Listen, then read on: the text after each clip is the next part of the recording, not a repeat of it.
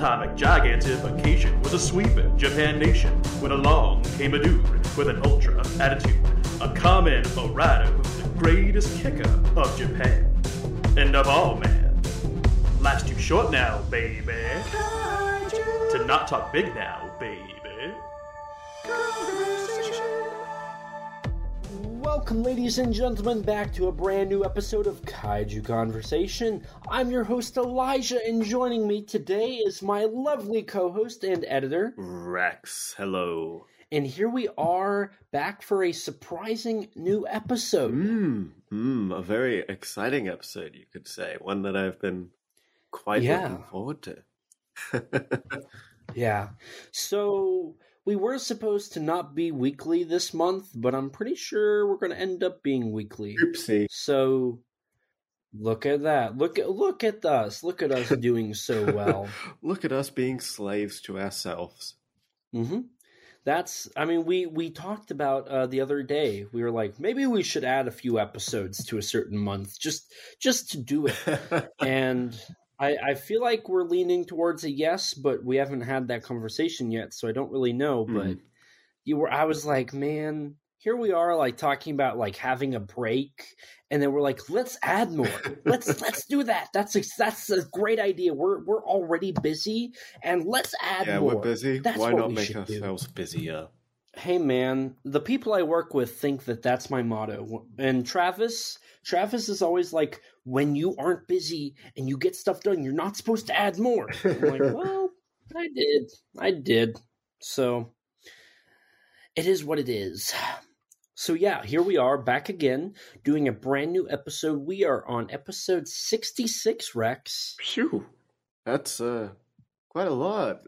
Almost two thirds, basically two thirds of the way to a hundred. Over halfway there Yeah, and almost to the third quarter. Yeah. Well, that's what I so just look at that. Yeah. So look at that. We're we're doing we're doing really good. I mean, we at the beginning of this year we did say it is the year of kaiju conversation, and I feel like we're holding up to that as we've been producing content like crazy Mm. and learning about how we are and who we are. So we have another great episode planned for you. Um, but before we do that, we love to uh, we love to catch up with each other. Um, we actually haven't recorded in a week, right? Or no? No. uh, we had a week off. I'm trying to remember if that was last week or the week prior. I want to say it it was was probably the last week, prior.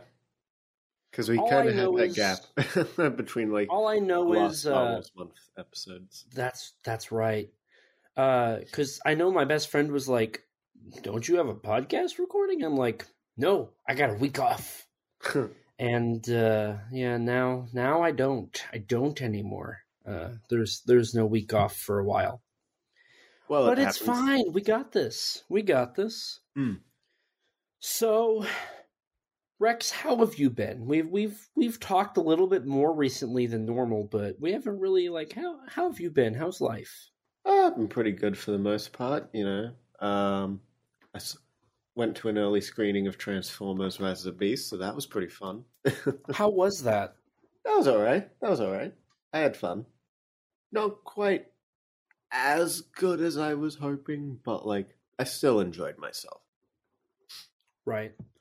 I I I I'll probably eventually watch it, but I don't know. I there's something about it that just doesn't feel like it's going to be uh Bumblebee to me. I love Bumblebee. Bumblebee's a great Bumblebee was Transformers movie. amazing. I loved that movie.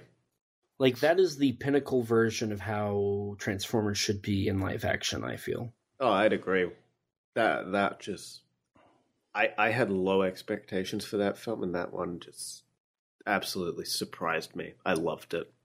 Likewise. And I I, I want to be excited for Transformers 1.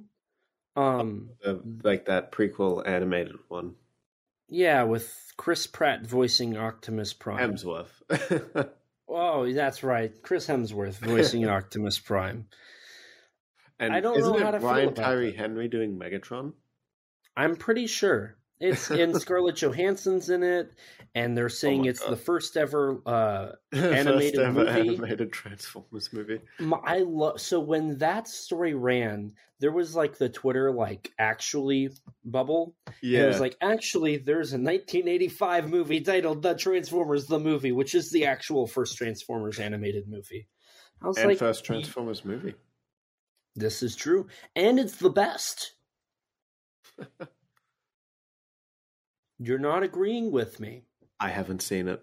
I was You're I was joking. very tempted to watch it like r- the day before I saw Rise of the Beast, but I didn't do it. I'm sorry, man. it's amazing. I've- like the I've seen- soundtrack. I've seen one season of G1 and I've seen a, about tw- 12, 15 or so episodes of season 2. That's my experience this- of G1. This is in between season two and three. Yeah, that's why I haven't watched it.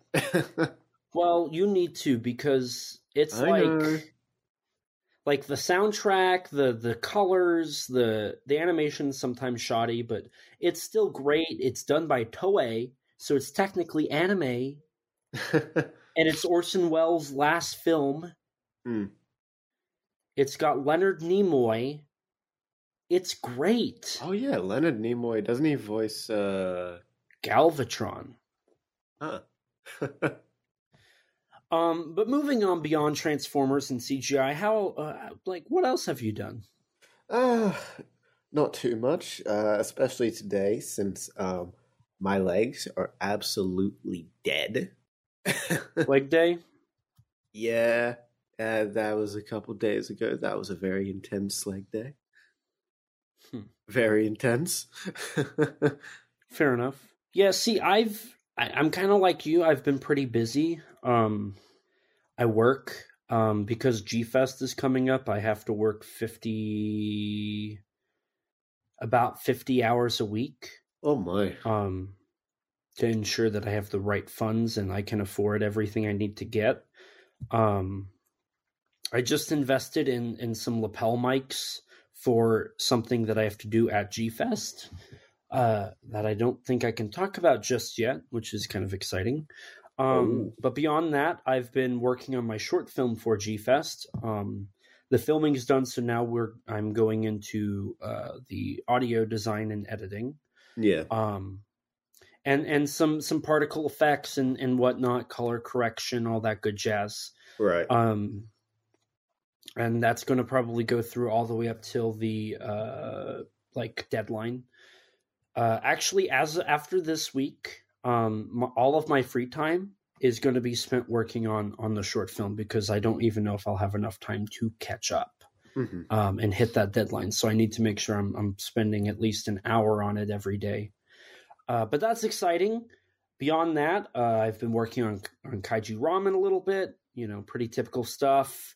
Prepping for G Fest. I'm going to be on a few panels, uh, and just uh, prepping, like working for Kaiju Ramen. Like I said, doing Kaiju Weekly, um, the weekly news uh, report that we do every Sunday and you know that's that's been pretty much it um on my days off i have two days off a week uh last last or this last week i've been i i spent it working on my short film and doing housework and today i uh my best friend's out of town he's on vacation and he he lives with me right now and he never listens to this stuff so i can just be brutally honest uh, it's really nice that he's on vacation. Um, when he when you know he's and I love the guy. Like I'm not I'm not you know I wouldn't I wouldn't kick him out for anything. And like I I respect him and yeah. I like I I I have no issue with him doing what he does. But usually he's home before I get home. hmm So he's either watching a Fast and the Furious movie watching YouTube videos or playing on his Xbox that's connected to my TV. So I never have access to my TV. And if he's not doing those, he's sleeping hmm and I don't want to wake him up. And and if he's not, if I put in a movie, he fall he sleeps quite literally to every movie. Watching a movie with him is awful. I it, it like it aggravates me because I've never been able to sit through a movie with him. We were watching verses and he was falling asleep, so I just stopped it because I was like, I'm I'm not gonna like keep playing this. Mhm. So and when he sleeps, he snores, which is Uh. obnoxious to watch a movie with. So he's been out of town, and today was my day off. So I actually spent all of my day. I mean, I slept till about eleven, but I watched the movie last night, finished it t- this morning, and I I watched a lot of movies today. So Oh, it's wow. been really great. Uh, are you saying there's a chance you might have actually like watched Tokusatsu? Yeah. It's been like six months since I've been able to say that. So I feel like this is a perfect segue into talking about what tokusatsu we've watched. Um, unless you, there's a few things I want to talk about. Um, would you rather do those before we go into our tokusatsu talk? Uh well now that you've got me a little bit curious, go ahead. Well, I know we were, I was excited for uh, Across the Spider Verse. Mhm. um the sequel to Spider-Man Into the Spider-Verse Yeah. mostly because uh Chris Miller uh, the co-director of the first film and the producer co-producer of the second film promised and said that Japanese Spider-Man was designed and that he would be included Mhm. um spoiler alert going forward um for Spider-Verse so if you don't want to hear this probably skip about a minute because I don't Yeah. think we have too much to talk about um starting yeah, a now couple minutes maybe. couple maybe um but he doesn't appear in it even Yeah. though it looked like he appeared in some of the posters maybe as a Yes. little easter egg Yeah, he did. Um, can see him with his bracelet. but also every spider-man kind of is wearing a bracelet so some people have theorized that that's not actually japanese spider-man Is it? Oh. Admittedly, So I- I have not seen the film, and I know you haven't either.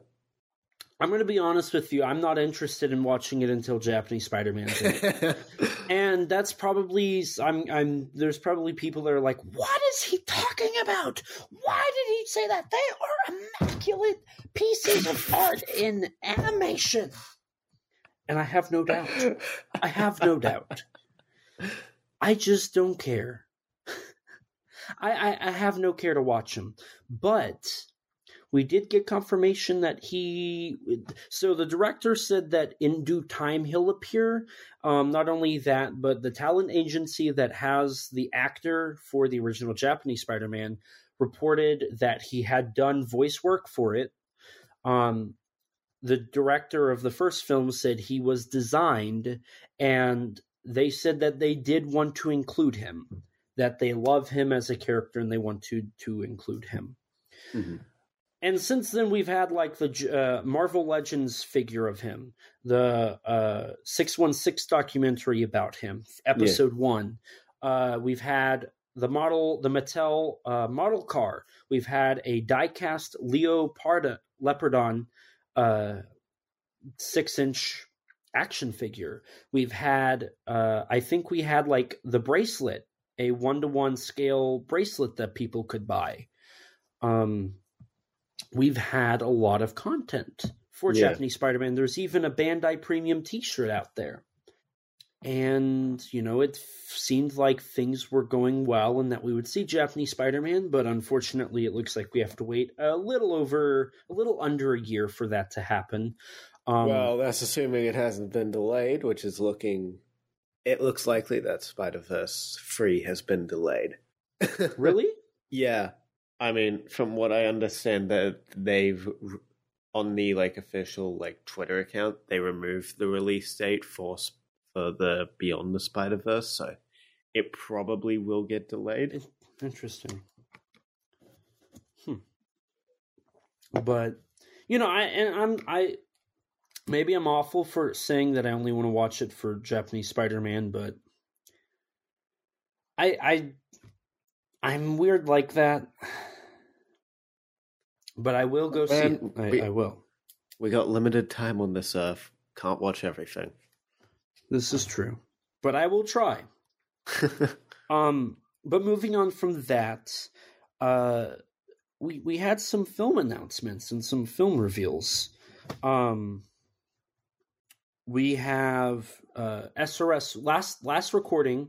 We talked Oh, about the. Princess Blade, and in that we talked about how SRS announced the God Whale. Yeah.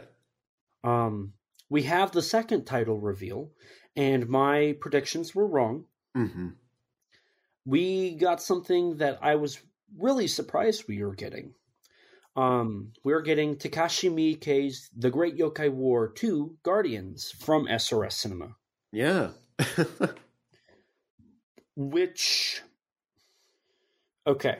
In The Princess Blade, I brought up how I wasn't too hyped about the God Whale being an SRS title. Mhm. But that one, like, I feel like I can get by. But Great Yokai War 2 kind of pisses me off. Mostly because it's going to look awful on my shelf. Um, Ah. the the way Arrow designed the Yokai Monsters set, it really seemed like once the box set was done, they were going to do the trilogy on one Blu-ray, and then they were going to do Great Yokai War as a singular Blu-ray, and then release Great Yokai War Two as a singular Blu-ray. That's what it looked like, and by the time that set came out, Great Yokai War Two was out. Yeah. Um, so like And it aggravates me They never released it. they never released it.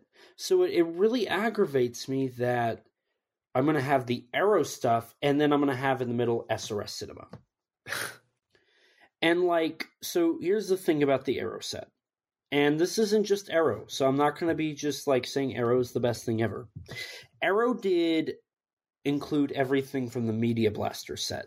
And Media Blasters like took everything from the Japanese Blu-ray, subtitled it, uh, translated it, and even recorded an English dub, yeah.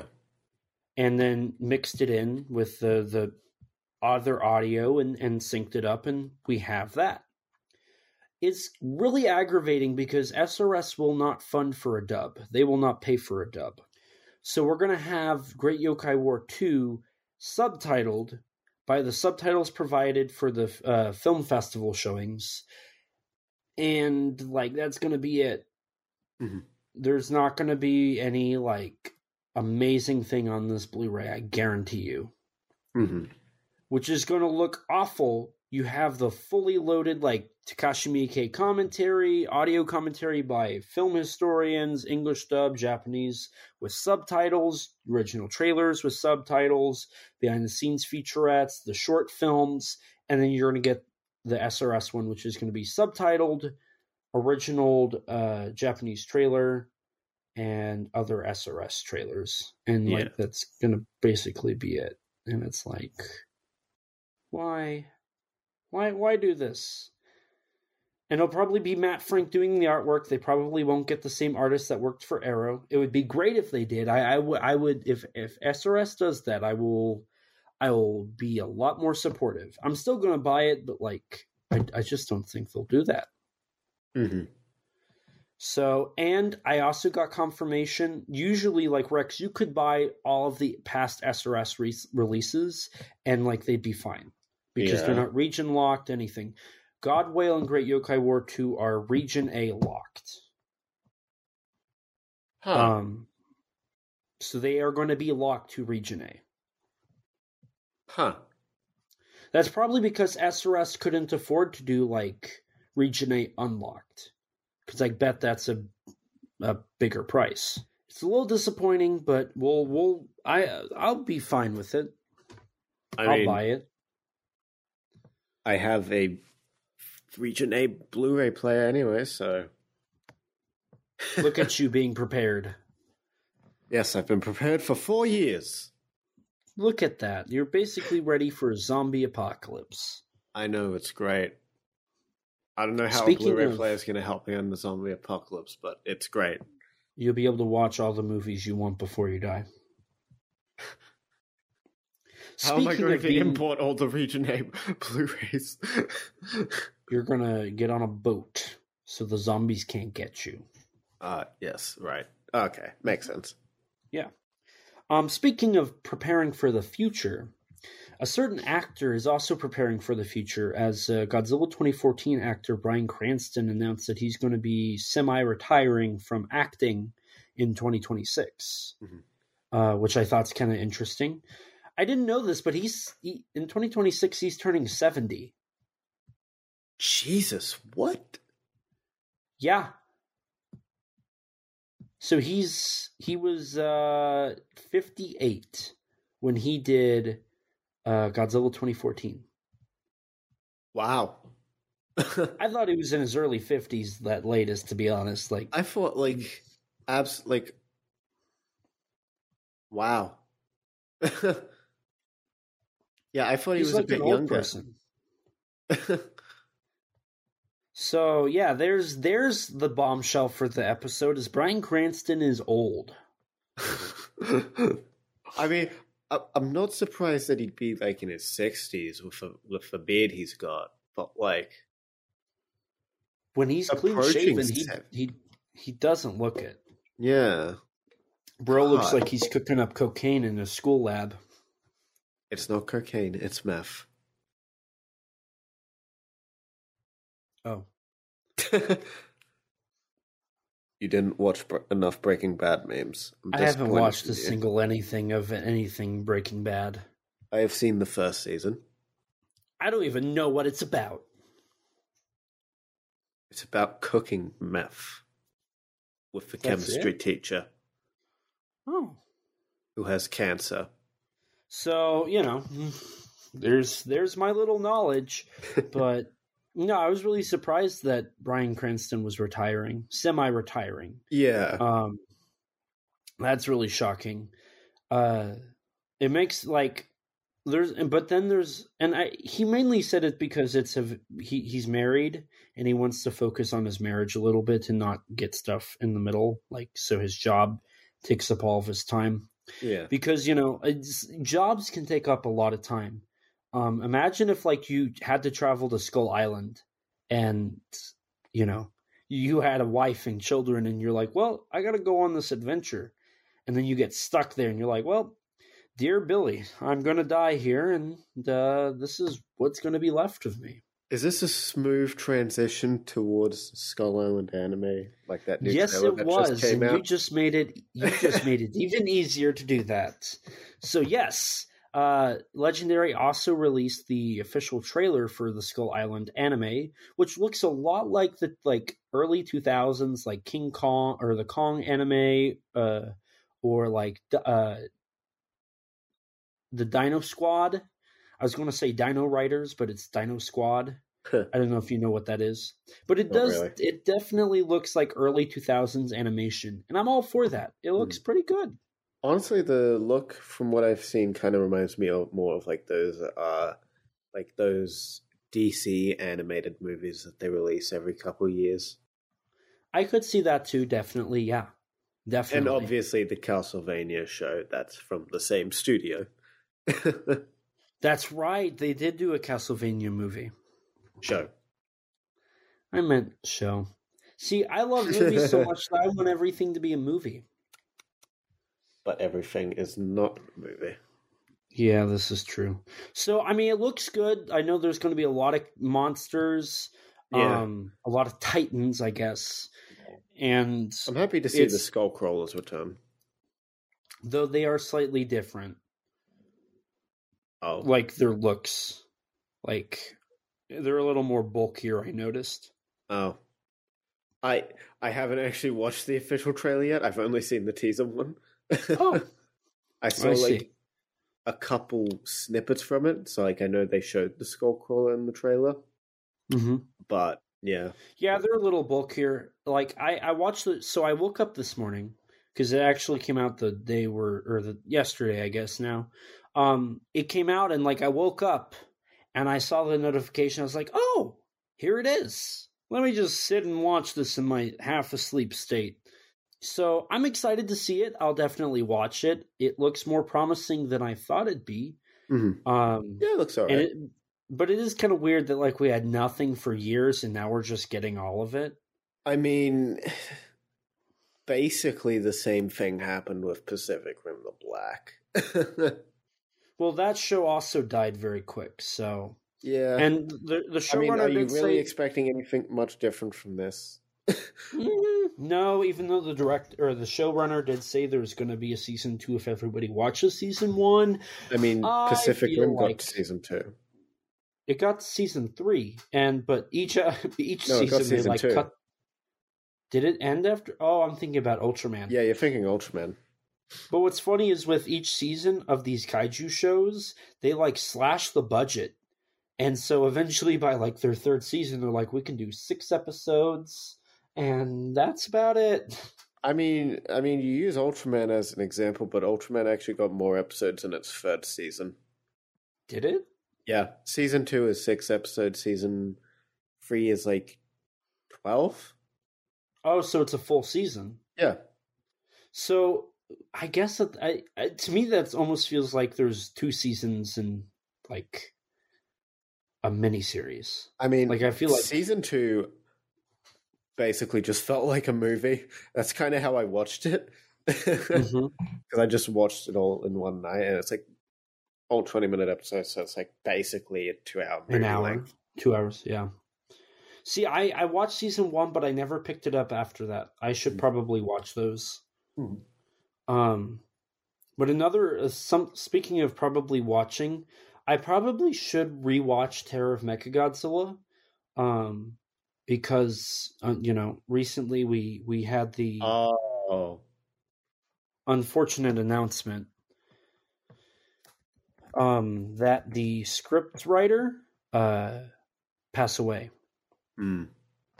which was very unfortunate. Um i i was hoping i could eventually meet her because she wrote so first of all she's the first female to completely write a godzilla script on her own yeah, and then work with honda um there was a female writer on son of godzilla yeah. For one of the early scripts. but I mean, she was just a co-writer. She didn't do a whole lot. Um, And I- for Terror I don't think she was involved in the final script, anyways. I think that was. I don't think so. Was it Sekizawa? Did that? Yes, yes, it was. Hmm. But for Terror of Mechagodzilla, now yes, Ishiro Honda co- uh, fine tuned it, but a lot of that film is is really like without her writing Terror of Mechagodzilla, like Katsura would have not been the strong, amazing character she is. Yeah. um and and a list of other things that like she just pulled from her personal experience and like Yukiko Ta- Yukiko Takayama was her name.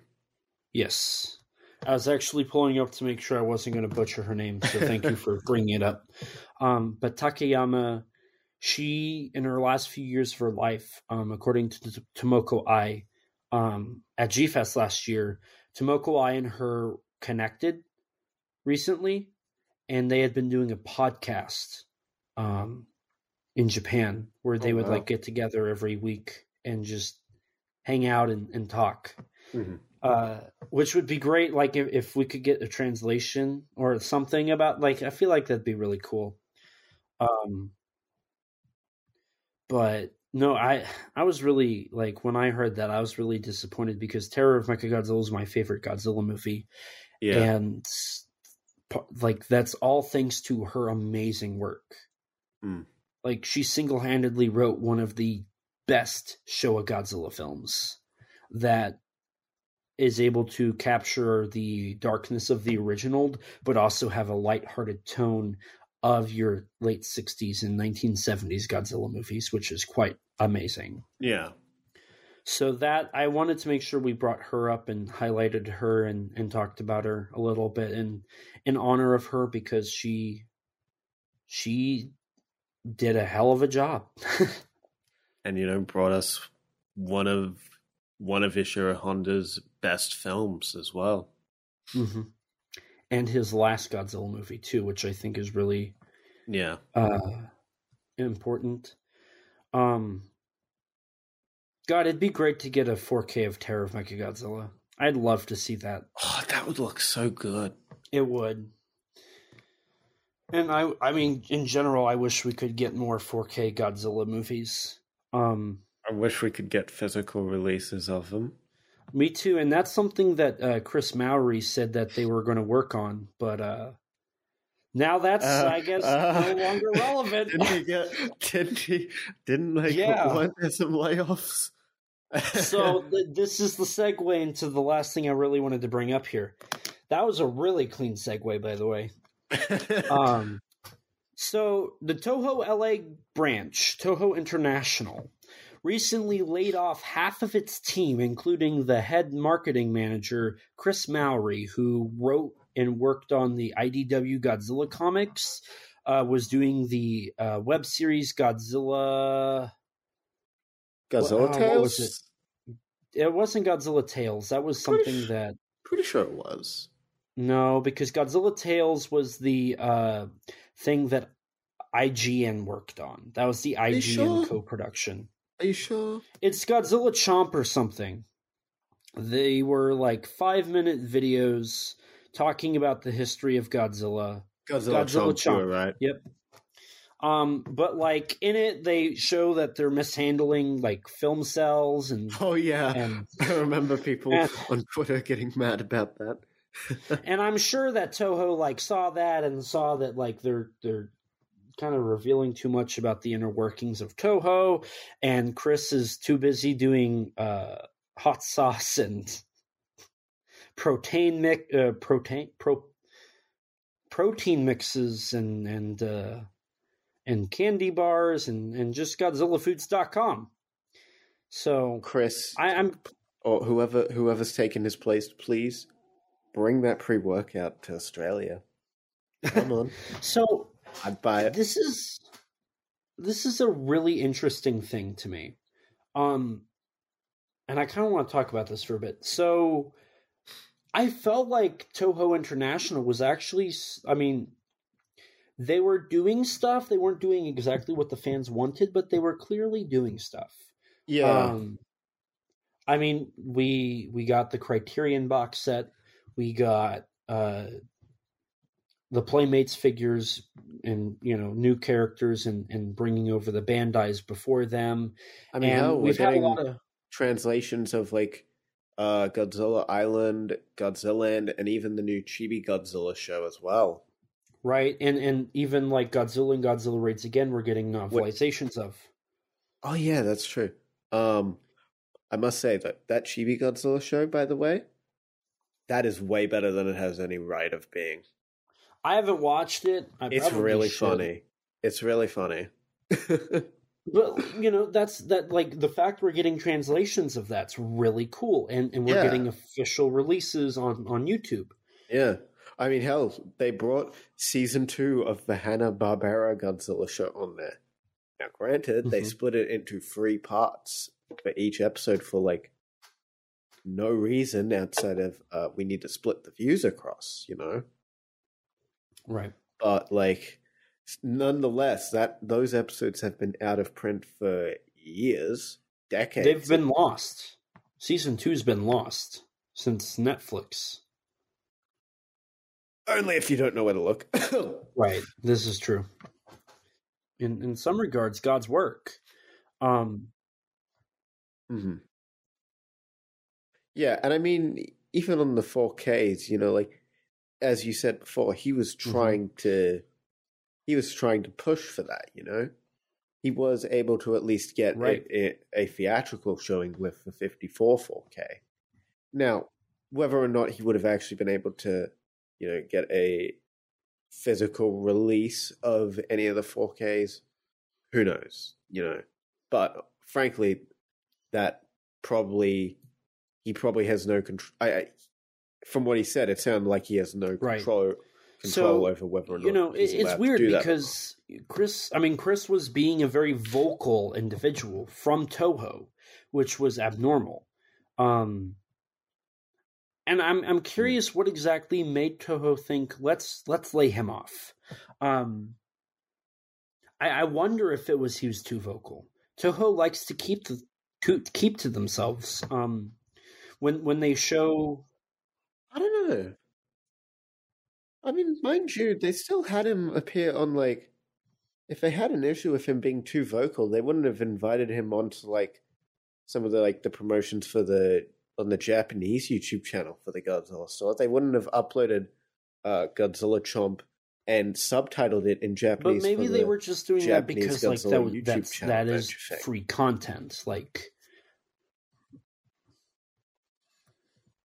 I mean, it's just it's really like, weird that that I don't know. I mean, he wasn't revealing that much in like those that Godzilla Chomp series. They were very short videos, and like honestly, their biggest flaw is that they are so short and they don't really go into anything particularly like new. The most interesting episode was probably that episode where he took a look at the film reels because that right and that is a lot I feel like that to be did confirm that they have those, you know? some, if not all, the theatrical versions of the Godzilla films somewhere in their vault.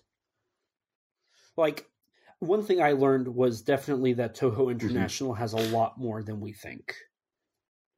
Anything. Because it, it really felt like anything Oh, that was that. like marketed in America, especially like they have something of it. yeah So I, I'm just I'm really curious what Toho didn't like he was doing because they had to lay him off for a reason. Um, so that just that that really intrigues me. I I'd be really curious to see what what what was going on behind the scenes. Mm. Um, because I mean, what they did is after after they laid him off and and the the half of the team reportedly, they ended up hiring triple what they had. So like if they had 30 people, they ended up hiring like 90. Um so like the Which branch just got bigger. Um I've also read somewhere that Crunchyroll had something to do with it. of course But that's weird. So like Crunchyroll has nothing to do with Godzilla besides them Oh, having they have, like- streaming Isn't like two former like Crunchyroll employees also working for like the LA branch or were working for the LA branch? Yes. Yes. And on top of that, Crunchyroll has streaming theatrical and physical rights to Shin Godzilla. Mm. That's all that Crunchyroll has, to my understanding, with Toho and Godzilla. hmm Um, is some employees that worked for Crunchyroll, works for Toho now, and I mean, they obviously would also have connections with Toho through just like their anime uh, distribution as well. But like Toho International specifically, like the only Mhm. connections is they they have to work f- with Shin Godzilla for like showings and whatnot, right? and yeah. there's some some uh, ex Crunchyroll workers working for Toho International now. Yeah. Um. On one hand, this concerns me because like they they were moving in a direction and like Chris Mowry clearly had love for the character. Oh, definitely. Um, but it's one of the Toho workers uh, clarified that some a lot of the people that have been there for years are still there. They're still there and they're still carrying that hope. hmm Um, but I am also like, well, with this this influx, clearly that means Toho is wanting more. Maybe what it was was yeah. So you know, I think I, I feel like their social media presence has definitely gotten better um, in in the last year or so, and the fact that they're they're translating stuff and distributing stuff is, I think, another great example of them working on it. Um, the future of Toho International appears to be very bright. Um, with the influx of more people, like I threw out the the I thought of maybe thirty people work there, and now they have ninety. But I'm sure there was more than thirty people between the translators, Chris Mowry, your marketing team, your social media team, your uh, like merchandise team, your film team. Like, I'm sure there's more than 30 people. So, like, maybe they have a few hundred now. Mhm. Um, just the the thought and fact that now we have a bigger team excites me. Um, maybe it's them gearing up for having a larger presence um, with with Godzilla.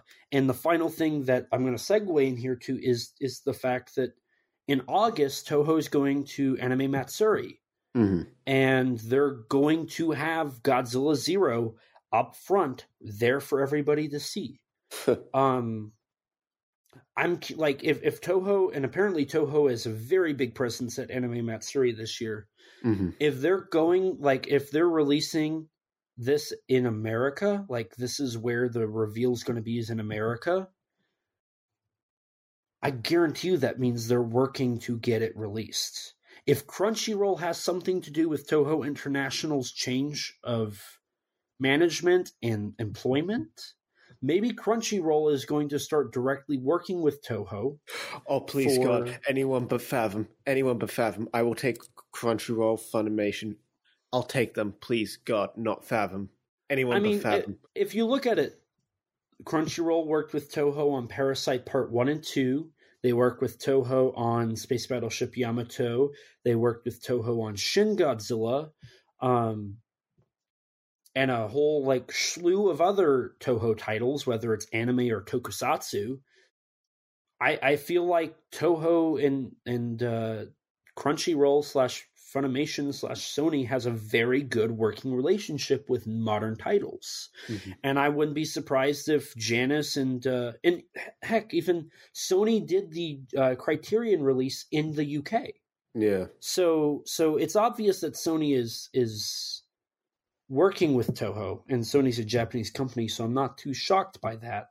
Mhm. Um, but it, it kind of seems like that Toho's trusting like Janus and Criterion for their classic films, and then Crun- Crunchyroll Funimation for their modern films because there's an obvious like anime fan base that they can appeal to and a classic film Mhm. buff uh, audience. I mean, to be fair, they did. It, their last uh, theatrical Godzilla film was from an anime director, so that did help influence the marketing. This is true, but like Yamazaki has done animated movies Oh yeah, that's And he's oh yeah, that's actually true. and he's done uh, live action adaptations. adaptations. Yeah. So Right, yeah, yeah. I've, I've I feel like it's I feel like it's in the same ballpark. I think any modern director Toho puts on a Godzilla movie will be an anime or an anime adaptation director. hmm Um, I feel like that's just kind of impossible to to skip over unless they get like Miike or Shusuke Kaneko again. So I, I'm excited. I I think we have a lot of cool stuff coming. I think maybe we could see an even bigger push for Godzilla post 2023. Yeah, Um, and that excites me. And the fact that they're going to bring Godzilla Zero to America to market the film initially, and then on top of that, they're adding more people to Toho International, and they're working with Crunchyroll for some reason with them. I almost feel like we're going to get a Toho commissioned Godzilla Zero dub by Crunchyroll, or at least a subtitled released version. Um, I, I almost feel like it's guaranteed between the recent Shin Ultraman and Shin Kamen Rider theatrical showings that Godzilla Zero will definitely get a theatrical release. Mhm. We're we're getting to a point where I feel like straight to DVD releases for big big like kaiju and tokusatsu titles from major studios is a thing of the past. I think thank God. there is an audience there for theatrical showings to be presented. hmm But speaking of straight to video releases, let's I feel like I've I've kind of gone off into this little thing here. Let's let's go back here and let's talk about some tokusatsu we've watched because I've watched some tokusatsu Rex. Oh, goody. So, do you want to start or would you like me to start with my with my tokusatsu? Feel free. Okay. So I've actually watched a decent amount in the last uh, day actually. um like I said my best friend was gone so like I I was able to sit and I was able to watch all the tokusatsu I wanted without him interfering. hmm Um so I started I watched a lot of Toei films actually. Um before I, I bring that up, I'm going to bring up two other ones. Uh, I watched the 20, 2009 Kadokawa um, Nishimura uh, film named Robo Geisha. Um, Mhm. it, it's very much a Nishimura inspired film. You know, if you watch any tokusatsu like low budget film from like 2007 to like 2014 and it's Nikkatsu or Nishimura, they all have the same style. Yeah. Um over sexualized, um absurd stuff, Lots of gore. tons of gore. Um and then a surprise kaiju that appears out of nowhere for no reason. Oh. Um, and Robo Geisha was a giant robotic pagoda. That was a man in a suit, which was a really big hey, surprise. nice. Um, yeah, it was really cool, and uh, so like I I enjoyed it. You know, it is what it is. It's it's. I'm not a huge fan of that genre, that style of film, but you know, it's it's entertaining. You can sit there for the hour and a half, two hours it is, and and be entertained. Have you seen It's all Tokyo the same- Gore Police? No, I Oh. haven't seen that one. You should watch that. Um, but beyond that, I got to watch a Toho J horror film, which I was genuinely shocked about. I really need you to watch it, Rex. Um, it's from Oh. 1999, so it's right after Ring came out. So this is like Yeah. J horror boom ramping up, Yeah. and you would think it's like pretty mill the run, typical J horror stuff, right? hmm No, it's not. It's called The Hypnotist.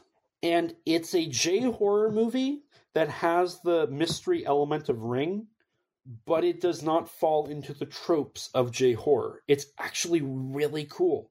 I really enjoyed it.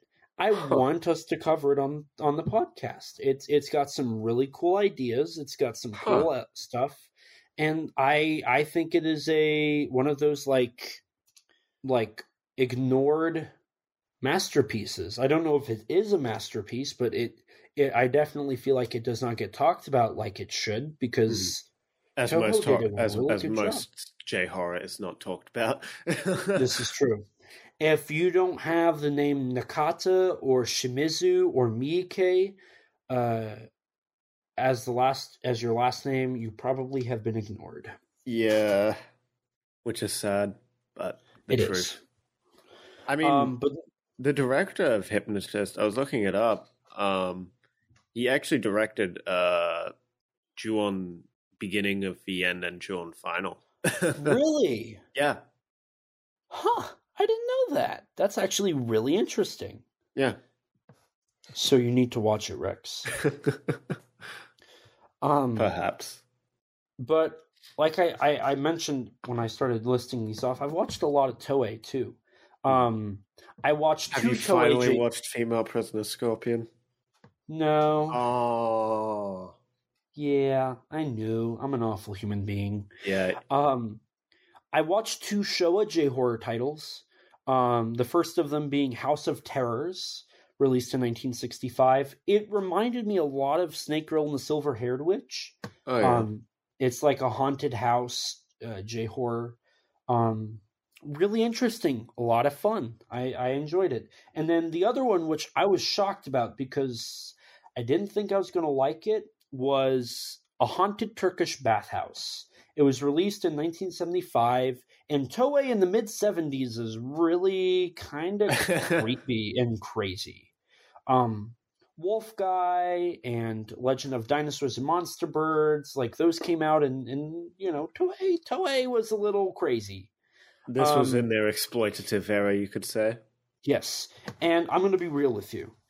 I don't think I've watched a movie with more tits than that movie. Um, like as soon as the movie starts, they're there. I'm like, oh god, here we go. They they are not hidden at all in the movie. I mean, It's Female Prisoner Scorpion, especially that first one, has a fair bit as well. Just from its, It's- opening credits. it's definitely like borderline pink film. yeah. but it was actually really good. I was shocked how much I liked it. um, definitely would recommend for anybody who's interested in Showa J horror. Mhm. Um, I'm a little sad now that I missed out on the limited edition by Mondo Macabro. Um, I had to get the standard edition, um, which all it's missing is like it's not in the red case and it doesn't have the booklet. But I, I wish I would have got it because because that's actually a really good title. I, I was really surprised by how well that movie was. Mhm. Um, and the final film that I watched was Yo Yo Girl Cop, um, directed by Kenji, Fu- Kenji Fukasaku's son. Um, it was like 2007 when it came out, and it's like a direct sequel to the Sukeban uh, Deka television show. So Really? that one was, yeah, that was pretty interesting. It's a sequel to Suki. Huh. I didn't know that. so, yeah. Uh, and then there's one more Toei title that uh, I can't remember. It was on the tip of my Oh tongue. no! Rex, why don't why don't you tell me and the viewers what tokusatsu you watched? And while you do that, You'll, I'm going to try and figure it out. what it is. Ah, Maybe. yeah, yeah. Hopefully. Um. Well, I have. You know, I've been going not quite as full steam ahead as I was previously, but you know, I'm powering on through uh, Ultraman Max, Kamen Rider V3, uh, Shinkenger as well. I actually got past the. Uh, I actually watched the Takashi Miike directed episodes of Ultraman Max. Nice. How were those? quite good, especially especially the first one he did. That first one is really, really good. Very Miike. I was curious if you would be able to tell like the difference. yes, Um, like the like yes, yes, you can. I like just like, especially if you've seen like Happiness of Katakuris. It's got like a s- sort of similar. There's some visuals and s- a bit of the style is very similar to that. hmm It's not. It's not quite going for the same thing, but there's some similar visuals here and there. Now they also brought Shusuke Kaneko in to do a few episodes, right? Yeah, I've seen most of his episodes because he did like the first. He did the first episode. I think he did episode two, and then he did the Antler episode. Gotcha. And I feel like somebody said it, but I don't know if this is true. Did Akio Jissoji come back to do an episode or two? I know that this was like right Um, before he died. Like it was like a year before he died. So I don't know if he did. I'm not sure to be honest. I if he did, I doubt I've seen that episode. Um. Okay, yeah, he did come back. Oh. Okay, yeah, I'm I'm not up to so he comes back for two episodes. I've not seen either of them. Mhm. Um one of them is actually a sequel to an Ultra 7 episode though, which is cool. oh. Yeah,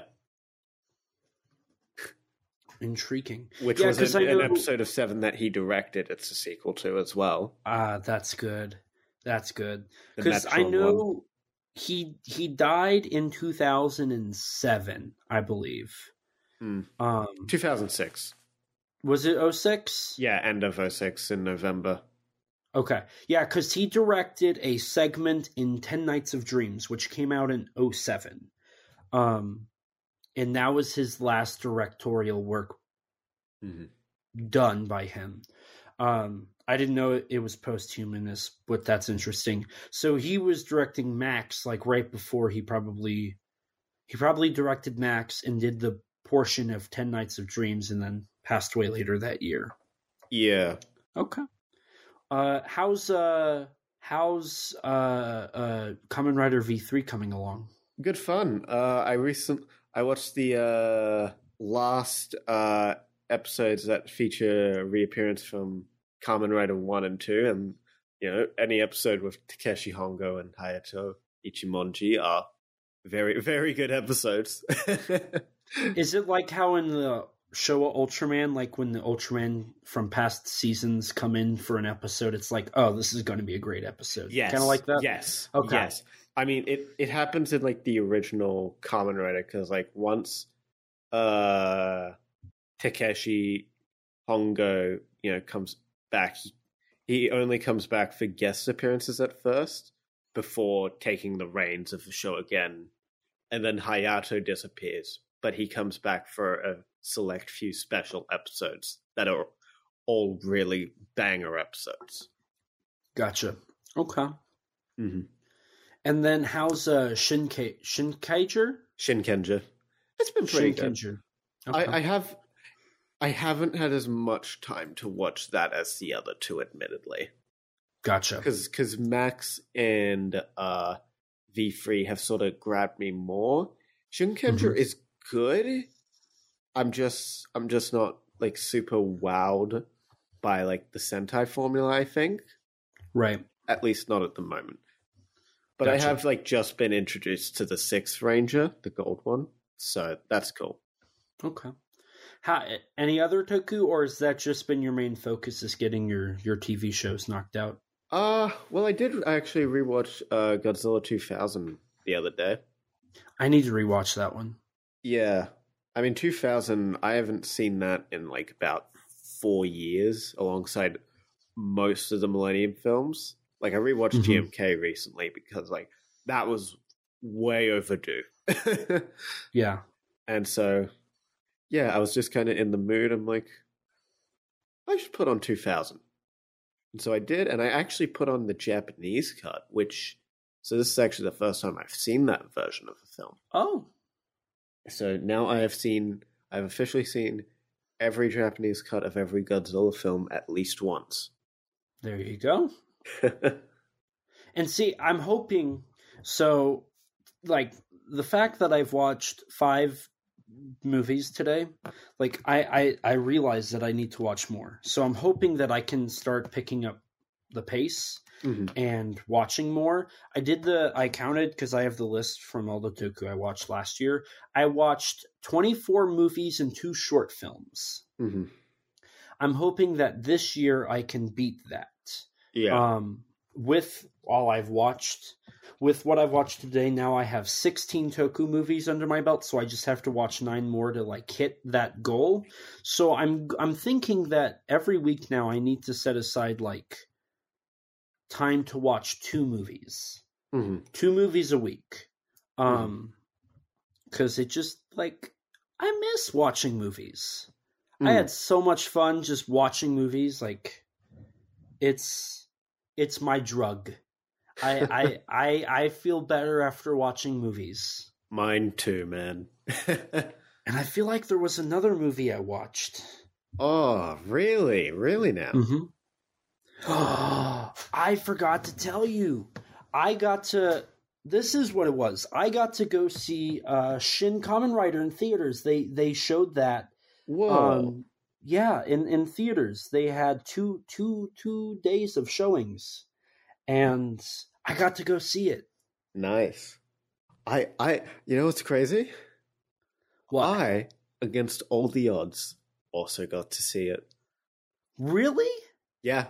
That's awesome. So, wow, I didn't know they were showing it in Australia. That's really cool. um, okay. So, okay. The first time I got to see it, it was like 30 minutes down the road. It was so fun. hmm Man, we should, since we watched it, we should do an episode on Shin Kamen Rider. We should. That's a great idea. Why didn't I think of that? I don't know. Maybe because I'm the one with all the good ideas. Wow. Okay. Okay. so, what what are we covering this episode? I forget. Cut this part out. I don't know what Well- we're covering. Well, since well, since you don't remember, I I say we just scrap whatever film we were going to talk about, uh, and just instead let's cover Shin Kamen Rider, baby. That's a great idea, Rex. Man, look at you having the best idea out here. Look at that. I know, I'm great. So, Please okay. clap, audience. Yeah. Yeah. Yeah, hang on. We got to we got to so uh, Rex, I need you to say we're going to cover Shin Kamen Rider and we're going to have a gap for them to clap their hands. Three, two, one, and go. And on today's episode of Kaiju Conversation, we are covering Shin Kamen Rider.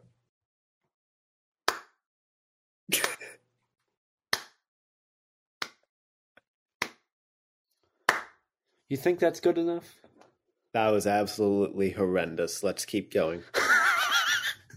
so yes, today we are covering Shin Kamen Rider. Why do you say it like that?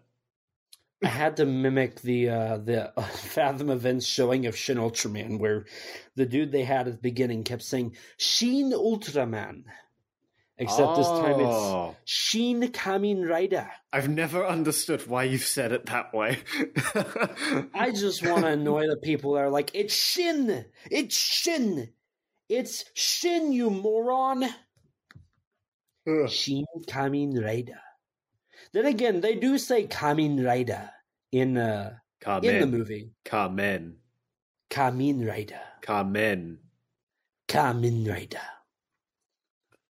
So now that we're past the weeb part of this, Yeah. so Let's never go Let weeb me- again. let's let me tell you something. For reasons that I can't talk about publicly, I got to I I had to go watch it a second time. I had to drive to another state to go watch this movie again. So I I switched I had to switch shifts so I could have enough time to get off work and drive to another state to go watch this movie in. So I I did. I I swapped a shift. I got in my car and I drove like an hour and a half to go to another state. What? Another state. So I went to another state. I got to the theater. I forgot my pen and paper, so I had to go buy one at the local Walmart that was down the road from that, uh, from that that movie theater. then I came back and I had to walk a block to because the parking spot was like a, a block away. I had to walk to the theater. I get down and uh, I watch the movie and then I, you know, I, I uh, pack up myself and, and my stuff and, and I leave. But here's something that that's funny that happened. So as I'm leaving, I'm I'm back on my phone and I'm turning off theater mode and do not disturb and I'm checking all my notifications to see if anybody's like, "Why are you in another state?" And to my surprise, I get a message, and it's uh, somebody I met when I got to go see Yuzo Biggest Battle in Tokyo. I made I made some friends. Look at that, I made some friends, and I I, I didn't have to travel to another state, but I, I still had to travel like forty minutes to go go see Yuzo. And I get a message from somebody that I I met at at that showing, and he said, "Hey Elijah." Are you at this theater watching Shin Kamen Rider? And I was like, I was like, wait a minute. Yeah? Why? And he's like, I thought I recognized you. I saw you up there and I, I was just going to say hi. And the reason he recognized me is I just so happened uh, to wear my Tetsuo the oh Iron my Man god, I knew it. And I wore that to go see Yuzo as well. So, like, I was wearing the same shirt. It's going to be, that's the going to be my iconic shirt you wore at G Fest as well. Yeah, so I'm I'm pretty sure that's officially like my shirt. Um, so it's it's coming with me again. What happens when it gets faded? I'll have to get back to you on that one. Um, you just ruined my mood. Uh, and I was like, "Oh, that's cool. I'm sorry, I didn't see your message till now. I would have came and said hi." But that was really weird and kind of cool that I drove us to another state and somebody somehow recognized me. I was like, "What? What? What are the odds here?" Um, it was actually that the guy who I met. It was his second viewing too, um, which was pretty cool. So we talked a little bit about the film and and whatnot. Um, Fancy that. so that was that was really cool. Um, but yeah, I had to travel states, Rex. Um, but I'm really excited to talk about Shin Kamen Rider. In all seriousness, I know we've been we were hoping it would get released. Um, we I know specifically you watched Kamen Rider and read the manga in preparation yeah. for seeing Shin Kamen Rider. Hell, I um, even was reading the prequel manga to Shin Kamen you've, Rider. you've been watching V3, which Yeah. I feel like might be relevant. I don't know. I I, I am the Uh, rookie A little bit. I I so full disclosure, I know very little about Kamen Rider. I know a few things about a few shows. I have never watched a single episode of Kamen Rider, so this is my entryway into Kamen Rider. the gateway drug, if you will. Hmm I haven't even my friends uh, Nathan Marchand and Travis Alexander have a podcast called Henshin Men, and I've been on the show, but I've never listened to an episode because I don't want to have Kamen Rider spoiled for me. Mhm. Um, so I I know very Just watch it, man. If it comes to Blu-ray. I'm honestly like swear to God, I'm waiting. I'm waiting for Shout to announce a Blu-ray. If Shout were to announce a Blu-ray, I would buy it and I would watch it, and then I'd watch Kamen Rider V3, and then I'd probably have to skip around. I know whenever Media Blasters puts out J, uh, Zio, Shin Prologue, uh, the next and the first, I will watch those. Mhm. Um, I probably won't understand, and those are all like versions of in air quotes of Shin Kamen Rider. I will watch those, Uh-huh. uh, but I would. I'm hoping that I can see Kamen Rider seventy one before then, but I, I don't know. It it kind of seems less and less likely every month that goes by that Shout Factory does not say, "Hey, here for the first time in the United States is a Blu-ray box set of all 93 episodes of Kamen Rider plus the movie." Mm. It's 93 plus a movie, right? 98. 98. 98 episodes. I knew it was Plus- in the 90s. Two short films. Oh, is it two? Yeah. Kamen Rider vs. Shocker and Kamen Rider vs. Ambassador Hell. Now, Shocker was in between 53 and 54, right? Yeah, around that. And then Ambassador Hell, that was the final, right? No, Finale? no. That is like around like the. I want to say. I think it's. Yeah, it's before or after episode 69. Okay. Now, okay. Now, But one thing I Ambassador have. Hell was still a villain until like episode 79. Gotcha. So that leads me into my question. So one thing I do know, and this is all the like this is where most of my knowledge of Kamen Rider comes from, and I don't know if this is an insult or not. I have watched the entirety of Kikaida plus the Kikaida 3D movie. yeah.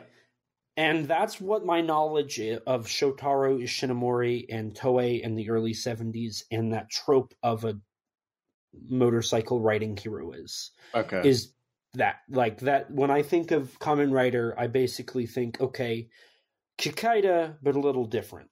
Um, Right. The Kikaida movie is not canon, really.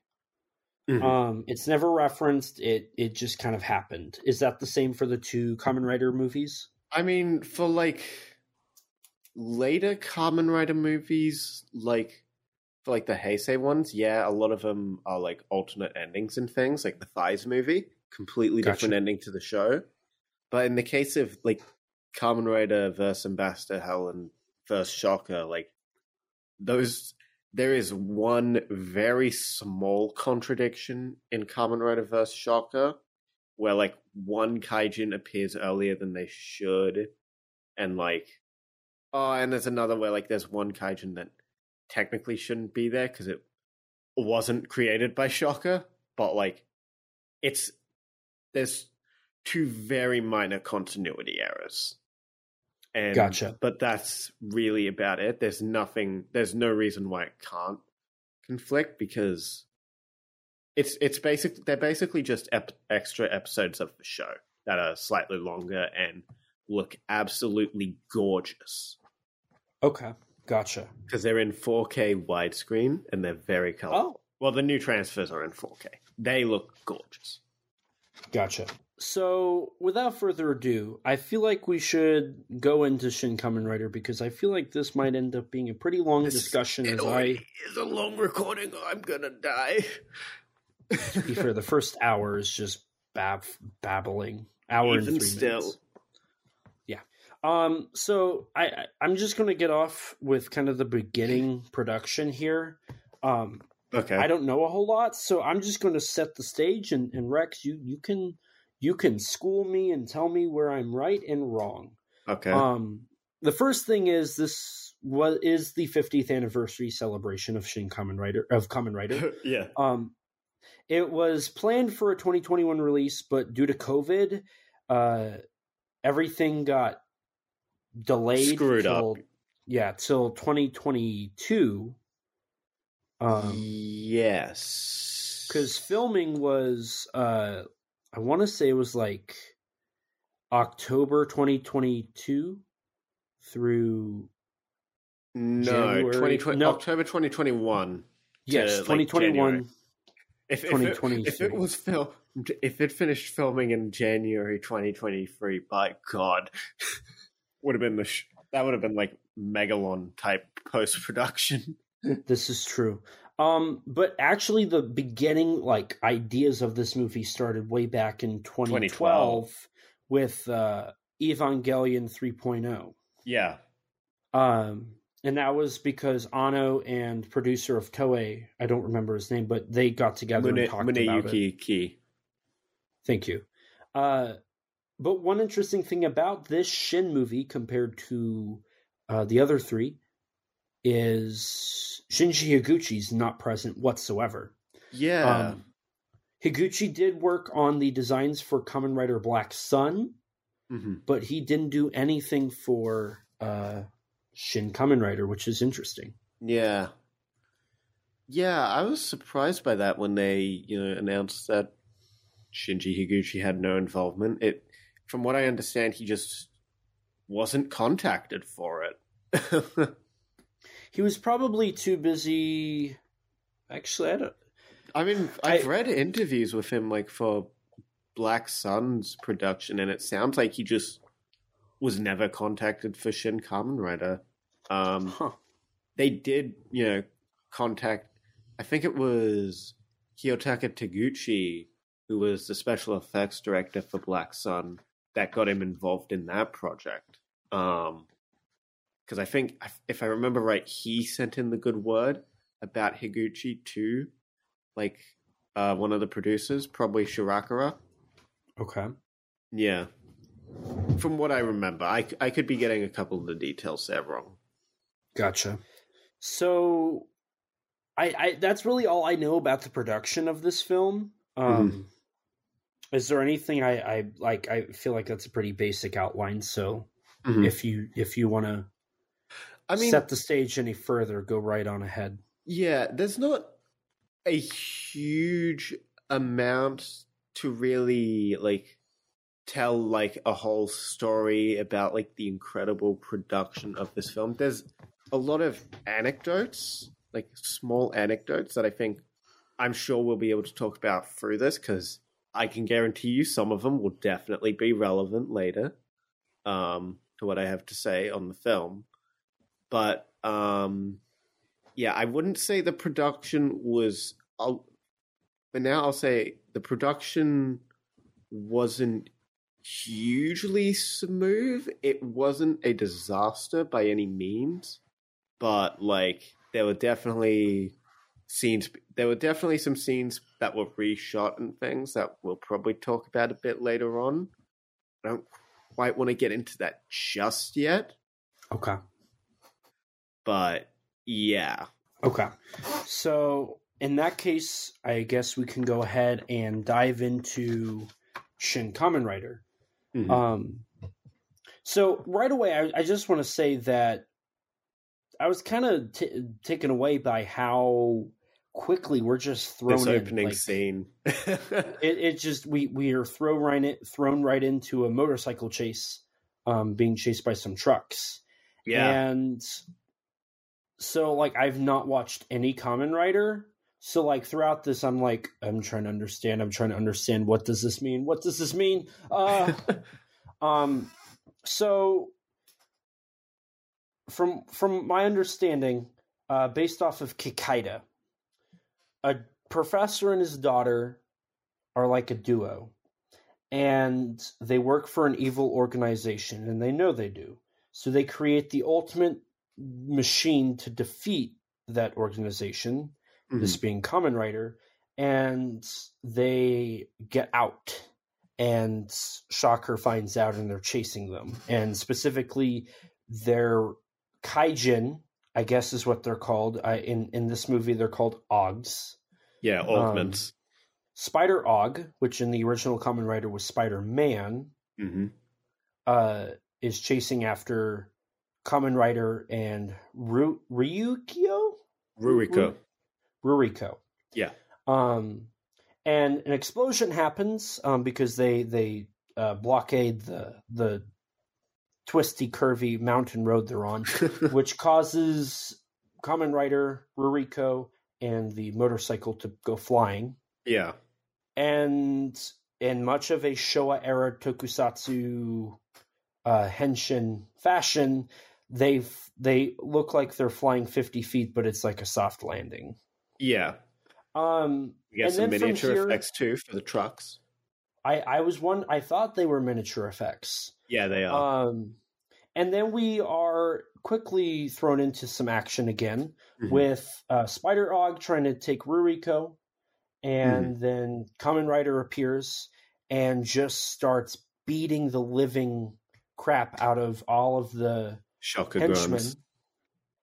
Which there's a lot of blood splatter, which I was really surprised by. Um, yeah. I, I, oh, this fight is brutal. this is like almost straight out of borderline something straight out of Versus almost. I actually wrote the the like action and the quick cuts in the the violence reminded me a lot of Ryuhei Kitamura. Yeah, Um, no, this fight of- scene is this fight scene and one that happens like about ten minutes later are so they feel straight out of Versus. They do.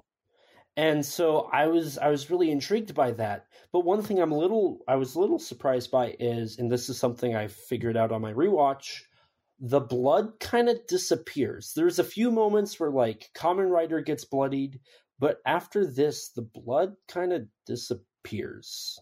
You mean like from the film as a whole?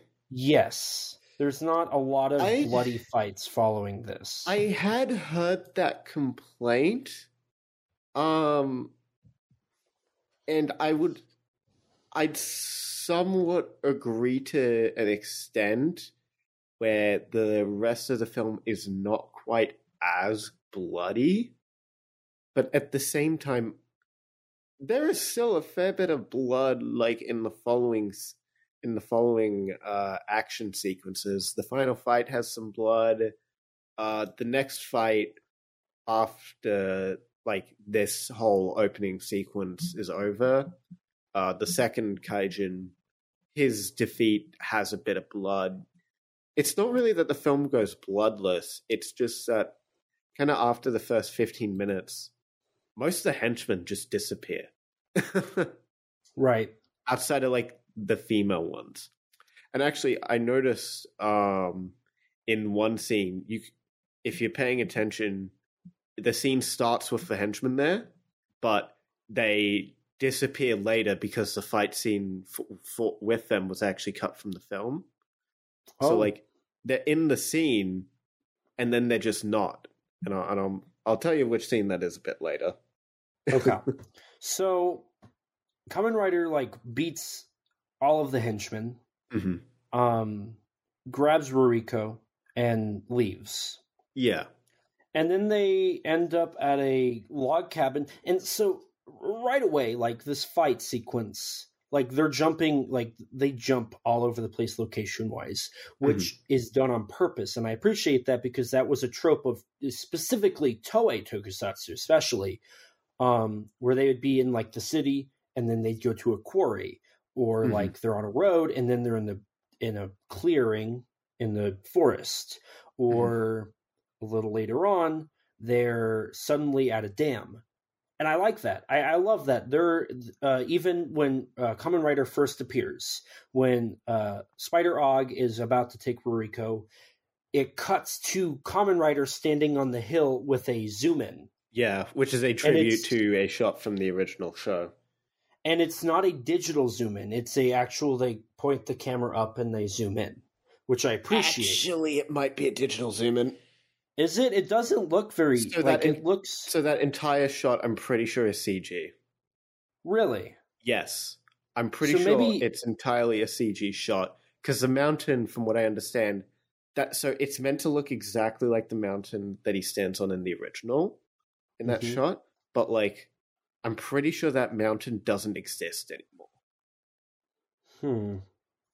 I could be wrong, but from what I understand and from what I saw of like the VFX reel, I'm pretty sure that shot is entirely CG. If not entirely, then the mountain is definitely CGI. So I mean, they could have composited the the proper Maybe. mountain because it definitely doesn't like compared to some of the special effects later on. Like that's a really good I mean, effect. then I mean, this film has there's a lot of moments that have actually got some hidden CG. Um, that is actually really, really surprising. Like when you watch Well- some of the behind the scenes. I know, like especially during the henchman fight, um, there's actually people wearing green suits filming with iPhones to get different angles of the fight sequence, so that Mm-hmm. Oh. Anno could be like, Oh, the final fight! Oh my god, the final fight. There's like a shot. There's like a in the final fight. They've got like nine different like cameramen with iPhones just circling around like the main actors in that fight, and they've all just been digitally removed. That stuff is actually really impressive. Mhm. It looks re- like I was looking to see if I could see like the the the floor move or something, but you really can. It's it's really well done. Mhm. Um, it's I mean it's obvious that they just chroma keyed. If we're talking because it was a it was edited in Adobe Premiere Pro.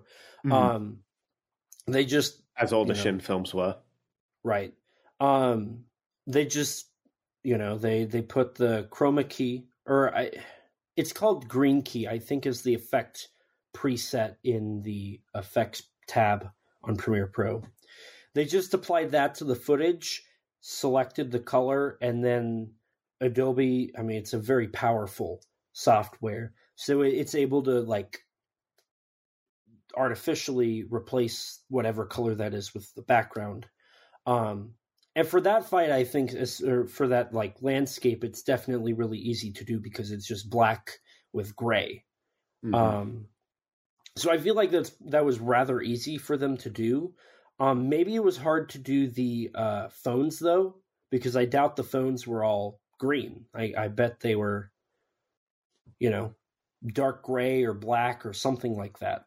Mhm. So I'm sure they had to go in though and, and like mask over that, do a mask Yeah. and like maybe a blur, mask it and then do the blur effect on that, and then just have that track the phone for each shot. Either way, um, I I love how disorienting this opening is. with with all the different Just with all the crazy action, you know, the very little context in like this first three minutes, yes. And just like, yeah, it it's it's immediately attention grabbing. it is. Um i'm trying to remember who it was but there was a director it might have been scorsese who said if you cannot interest your viewers in the first three minutes of your movie you have lost their interest for the rest of the film. Yeah, that was Scorsese who said that. okay perfect. Look at that. I know my film quotes um and shin kamen rider does it in the first three seconds. Yeah, it it like it it, it draws succeeds you in in. that regard. Absolutely. and at least for me like i'm then and this might be it, it could be both a good and bad thing. Um i am left trying to figure out what is going on for the rest of the film because Mhm. i know nothing about Kamen Rider so i'm i watch it i'm like whoa there's no exposition here. What's going on? I gotta figure this out. Oh boy there's a lot. So my, upon my first viewing i was just trying to take in like all of this stuff and and and follow and track everything and i was immediately uh, drawn in. Yeah. so at least on my end like it it succeeded in in catching my attention yeah. um so after this Kamen Rider saves Ruriko and they go to this log cabin Yeah. how i don't know i guess they i, I guess it's just like a show a trope to just go there Mhm. Um, and then we're we're shown Kamen Rider looking in a mirror, Mhm. and he he takes off one of the gloves and and he takes off the helmet, and he's And part. you you see his grasshopper, a bit of his grasshopper form, all his scars and So enhancements. so let me. Okay, this is where I'm a little confused. We also get some flashbacks. So I know in Kamen Rider Shin Prologue, Kamen Rider is an actual grasshopper. hmm who like he does the American Werewolf in London transformation from a human to to a grasshopper. Yeah. Is so was that what Ishinomori wanted, but due to budget constraints they couldn't do that, so they had him just I mean, a suit on? Like explain to me why in, in Kamen Rider Shin Prologue he's a grasshopper. In the original Kamen Rider, I'm pretty sure it's just a guy. I mean, Um it's not really that it's just a guy. It's a guy who's been so he's been kidnapped by Shocker and has been given cyborg enhancements, essentially. okay. So, and that's the same with all the other Shocker Kaijin in uh, Kamen Rider. I mean, they're really in the show. They're called. They're usually called Kaizo Ningen, which basically just means like uh, cyborgs. Mm-hmm. Um, it's just that in the show, Kamen Rider looks a lot more cyborg-like. Meanwhile, the Shocker Kaijin tend to look more monstrous-like. right. And I know they're all kind of like bug related because Ishinomori liked insects. A Um, lot of them are, but like there's a lot of like other types. Like there's chameleons, there's like hedgehogs, there's uh, cobras. cobras, yep, tigers, all that sort of stuff. Gotcha. Yeah. So, like in Kikaida, everything's a robot. Mhm. Even Kikaida's a robot. He just has a human form he can transform to hide himself. Yeah, yeah. In in Kamen Rider, it's mostly um cyborgs. There are a couple exceptions with like there's like a dinosaur that Shocker f- wakes up, and and also a um like an Egyptian monster thing in one episode as well, Mm-hmm. from what I remember. Um, Mhm. but generally it's Shocker cyborgs. Gotcha. Um, so, just So- cybernetically enhanced people. So, from what I'm understanding here, so his human form is what he looked like before he was abducted. Yeah, And then with the cybernetic enhancements, it turns him from a human to a grasshopper esque looking character. yeah. And to mask that, in, in, in, in all reality, to keep the budget low in the original show, he has armor he wears. right? Um, I guess it's. Look, the first show is not really all that concerned about the details. There's no like grasshopper hand or grasshopper face uh, in the original. Um, in the manga, he does have scars from like the surgery that does that do end up appearing like whenever he's at like very stressed. But in the show, it's just like his normal human face whenever he's not transformed, you know. Gotcha. So that's why in both Shin, actual Shin movies, they make it a point to show the grasshopper transformation, whether it's Yeah. entirely or partially. Yeah. Okay. See, I know a little bit. Mhm. I just don't. I, I I don't know everything. So Yeah. No, Okay. don't worry. Um, because like, yeah, because some of the kaijin in this sorta are, are in a similar boat to Hongo, where like they actually have like pretty much all of them have like mutated like forms. Obviously, Spider he's wearing like a helmet and um, uh, like a lot of leather clothes, but underneath he does he does have like a spider like form. Gotcha. It's just not shown in the movie, it's only shown in the manga. Gotcha. oh, and he has I guess he also does have the extra hands. Right. He has the extra four hands or Yeah. two hands. Uh, speaking of that, so after this, he, he puts the mask stuff back on, and then we, we get a lot of exposition.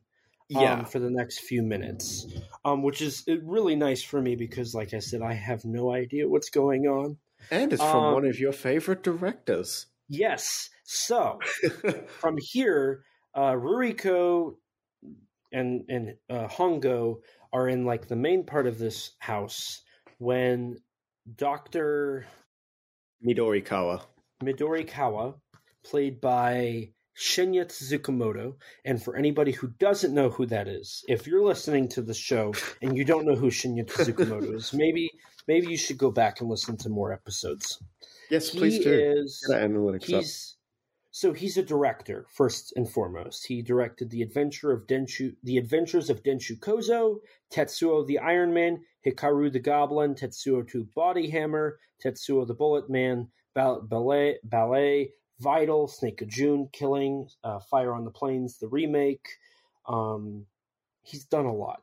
Mhm. But he's also been an actor in all three Tetsuo movies, in Takashi Miike's Dead or Alive 2 Birds, Ichi the Killer, Marebito, and for all you kaiju fans, he was the pink towel guy in Shin Godzilla. Shin Godzilla. So seeing him was great. Uh, he was in the trailer, so I knew he was there. yeah. Um, but it I just it's remember always I remember when we thought he was going to play the bat. That's right. We we did talk about that. Um, but I was thrilled to see him as like the inventor of of the Aug concept, correct? um he's one of the main researchers behind like the pra behind like discovering Prana and how it works. Gotcha. Which uh in this film is like basically like I guess the way I understand it is sort of like the energy of the soul Mm-hmm. in a way. Um, and that's what gives Kamen Rider as well as all the other augments uh, their powers, essentially, Right. their strength. But Kamen Rider, who it, it feels like is the strongest, he has to have a device that's powered by wind to Yeah. control that, or else he'll die. Yeah.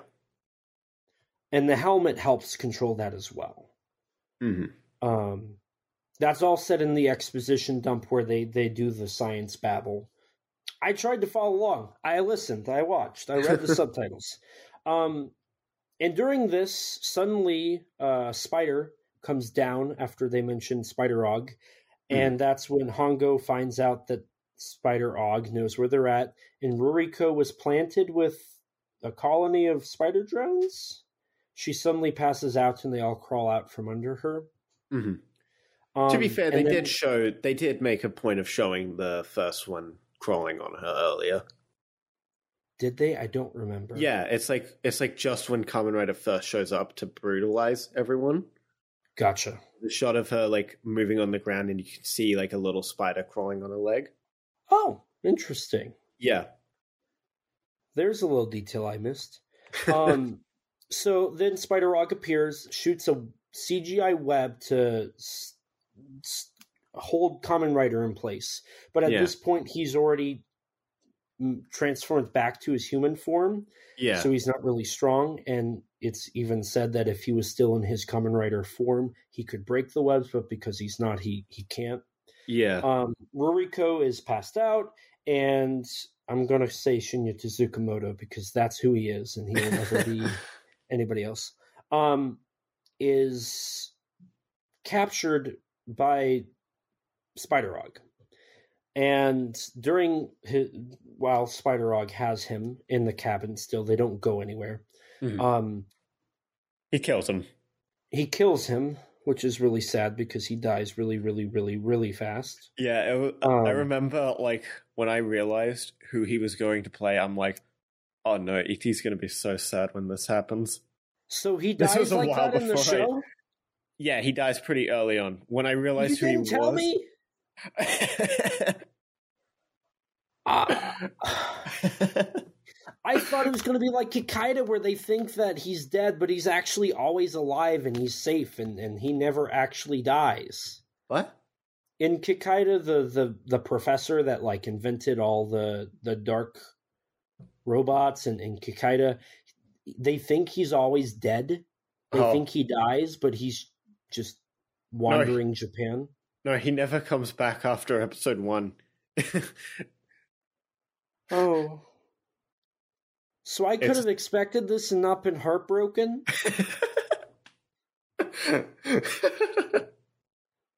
Oh.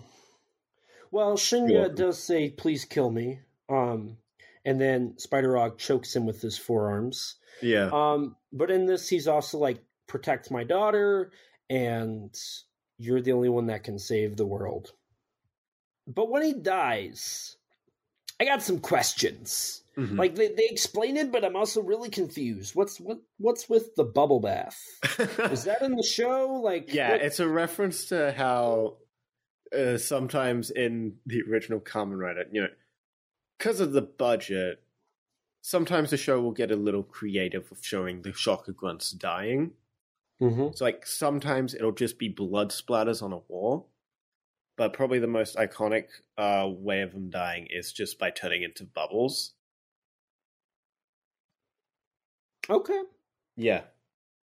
I can get behind that. It's actually a really neat effect in the show. It's like it's just one of those like little low budget uh, bits of creativity, and that appears a lot, especially in that first thirteen episodes, which uh, this movie takes the bulk of its inspiration from. Sort of, Okay.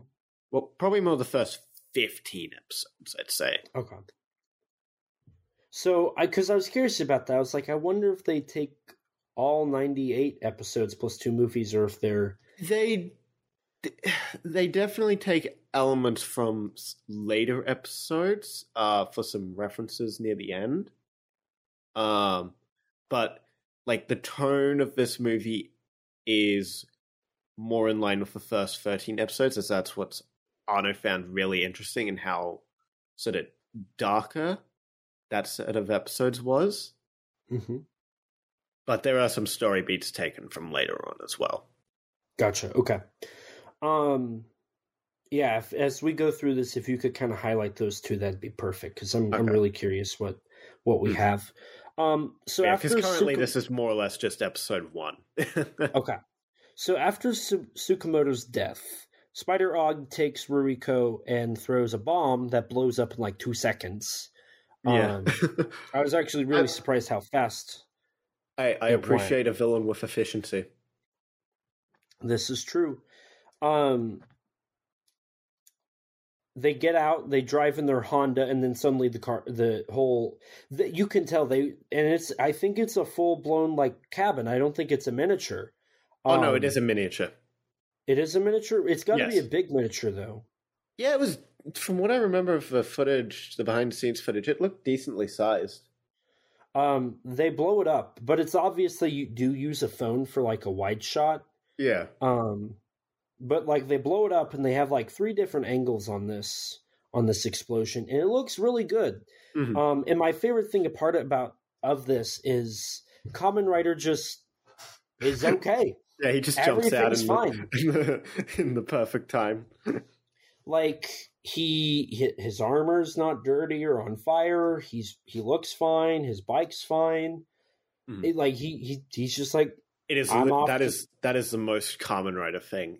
It is, and I He- he appreciate that. I've he he just has so much plot armor in the show. It's actually really funny. Some some of the things he he survives in or the like original. when he grows big in Ultraman versus Kamen Rider, just just just to fight.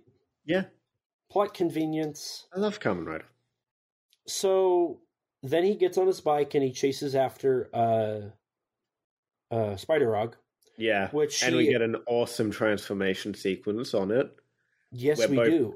Both his bike, the Cyclone transform, and Rider's helmet also transforms to the main Rider helmet. which I thought looked really good. Yeah, And what I really liked, so he catches up and he actually somehow passes them and stops them. And Hmm. then from here we get a very Showa esque Kamen Rider fight. now, correct me if I'm wrong here, but that is the dam that they filmed on 50 years ago. Am I wrong? You are correct. It is the dam they used, and how a lot of the shots they, like the way the fight actually starts, like the first few shots when he's fighting the Oh. Shock runs, straight up recreations of the original. I love that. I loved that. I loved how they just jumped out of nowhere and like Mhm. I, I love that because Yeah. that's something I recognized in Kikaida, and I'm pretty sure in Kikaida they used the same dam for a few uh, episodes. oh, I wouldn't doubt that. Um, so like I loved seeing that. Mhm. And at the end of this scene too, they show Kamen Rider driving off on it. I'm like, this looks like the Showa like Kamen Rider. Mhm. Um, just in HD and widescreen. I was like, this is this is the perfect stylistically speaking, this is the best Shin movie. Oh, abs- absolutely, honestly, and it's it's the most tokusatsu. It's the truest tokusatsu Shin movie as well. It is. so we get the grunts, and I love how the grunts fight, and then we get Spider Aug and Kamen Rider fighting. Now, during the this, we get the beginning of the CGI flying stuff. Mhm. Flying in air quotes, they're just jumping really high and and like Mhm. Dragon Ball Zing it with their kicking and whatnot. Yeah, Um, I mean, here I think it looks mostly fine. Honestly, it looks fine, but like it's noticeable, but it's not too bad. it's not too bad. And I mean, I, there's I, some really cool hidden in this sequence as well. Like, like how all the shocker grunts, how they're the same height, but like in when they actually filmed this, there was a wide range of different heights for the actors. some of them were really tall, some of them were really short. Mhm. So it's actually really cool to see how you know they look. They all look even in the final shot. right. That's interesting. I didn't know that. That's Yeah. actually really cool. I'll have to show, I'll have to send you like the the VFX reels. Please do. I'd be really curious to see like the effects behind this film because you are right. This is the most tokusatsu of all of the the Shin movies. Hmm. I mean, Um, just the fact that we've had like multiple miniature shots that were very noticeable as well. yes, and noticeable in a good way. They just Yeah. they look like miniatures, and Mhm. that's they don't look fake. They look like miniatures, which Mhm. is great. Mhm. There's a difference, I think, between miniatures and looking fake. Mhm. Um, like in Death Kappa, that city is kind of made to look fake. Mhm. Miniatures are made to look real, but they have a special style, and Yeah. that special style is beautiful. Yeah. Um, so during the the Spider Aug and, and Kamen Rider fight, we get what I thought was really cool. So this is my first ever Henshin kick I've ever oh. seen. Oh. And I was like, oh my god, this thing is like really dramatic, but it's so cool. Like that is the signature Kamen Rider thing, is the Henshin kick. well, the rider kick. Right, the rider kick. And I was like, dude, this is so cool. I love how he's like flying across the entirety of this dam to kick oh, Spider Oh, yeah. It's awesome. And I mean, frankly, I- in the original show, the rider kicks aren't as cool, sadly. Right, but I mean they they were very limited. Yeah. Um, it's very much like I, to my understanding, it's like how Showa Ultraman had a low angle shot of of the Ultra like doing twists and kicks. Leo even had the rider kick. Mhm. Um, I believe it was Leo. It might have been Taro, but one of it was those probably Leo. uh, one of those had it where an Ultra would do a kick and like they would uh, rotos rotoscope. They would they would color on like flames on the kick. Yeah. he was I mean, doing it. They they would do that in some later Kamen Rider shows. Like Kamen Rider Black has like a flame effect on the kick, but like the Mhm. original Kamen Rider, um, is a bit more, I guess, raw in how it's done. It's very. I don't want to. I guess the word I want to say is shoddy, but that's not quite the word I'm looking Guerrilla for. filmmaking. I guess in a in a in a sense. Um it, it's just it's very unrefined. Mm-hmm. Not as impactful as it would become in later uh, shows, but it's still it's still an iconic staple of the series, Right. especially when they'd introduced the double rider kick and all that. Mm-hmm. Okay. So, Kamen Rider obliterates Spider Aug. Yeah, Um, and then we get some more exposition between Riko and Hongo, um, Mhm. where they they kind of go back and forth, and and we're to me it seems like this first act is about Ruriko. The three acts to this film, the first part's about Ruriko and Mhm. her story. And we get a lot of understanding her relationship with her father and how the rest of this film kind of develops, which I appreciate. Mhm. And like I said, from here we get a great shot of Kamen Rider driving off, looking very Showa esque. Yeah. And as he's driving off, we get a really, really, really cool cameo. So I, I should explain why I'm really excited about this cameo. so my Discord profile that you can see on the Kaiju Conversation Discord server for the last like five years. It's not been five years, it's like three. The last three years has been a Toei superhero that I've never watched, but he looks so cool and I would love to watch it. And it's Robot Detective K. yes. And Anno integrated Robot Detective K into Kamen Rider as this. He's not a villain, but he works. He he's with the villains. Yeah. He's a robot that's designed to observe de- and like be a detective and figuring out how they how humans function. Really cool. Um, just watch and observe yeah. and figure out what makes them happy. And I I really find it so cool how he's watching how like Hongo and Ruriko and Ichimonji eventually how they view happiness and how like Spider Aug and and Bat Aug and Cobra Aug and or I guess not Cobra Aug, but Mantis Chameleon Aug and and all that like how they view find happiness. I just Yeah. think that's really cool. Um It And- was so awesome. I I remember back like before the film came out, everyone was shocked when he appeared in this prequel manga. and we we're it's like, it's really what? cool. and I love how he puts a rose in for the the people and the odds that he cared about in air quotes. Yeah. That's a really cool detail. And when you watch his animation, because he's fully animated, they have it so it's a little like jumpy. So he looks like a robot moving.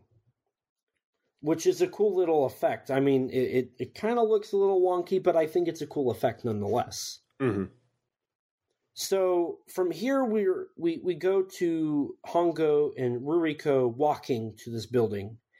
And uh I love there it's a small detail here, but I love it.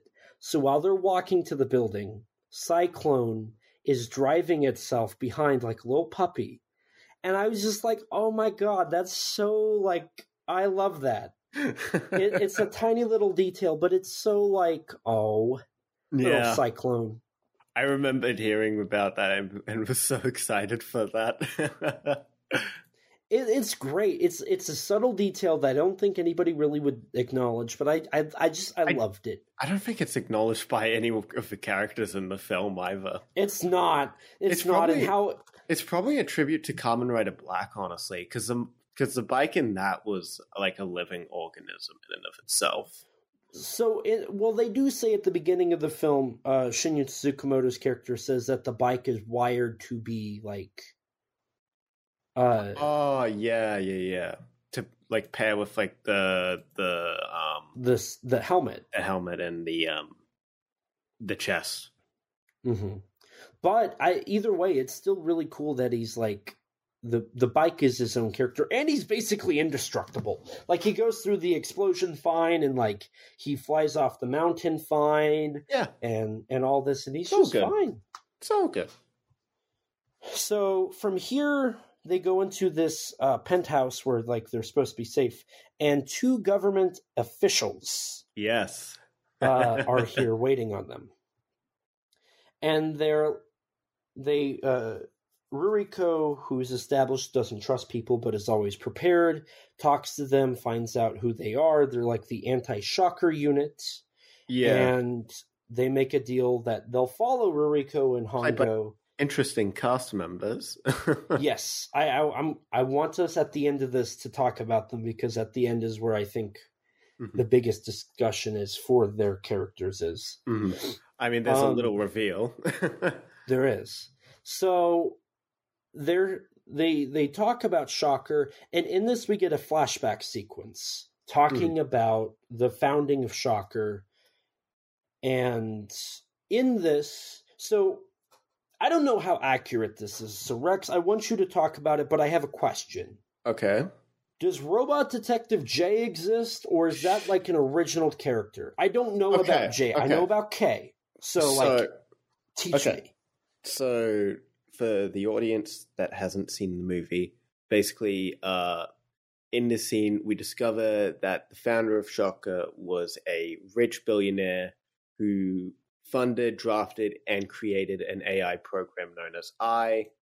Um, I, um, Shocker is intent on sort of leading mankind to pure happiness. That's what they say. Um, I create a program, an AI program called J, to help it monitor the outside world, basically allowing it, feeding it information on things. Um, but J um, would eventually later be turned into, would be later replaced with K. Um, so this J is actually a reference to the early version of Robot Detective K, who so like there's photos of like an old suit 4K that instead of having like the logo K on his belt had the letter J.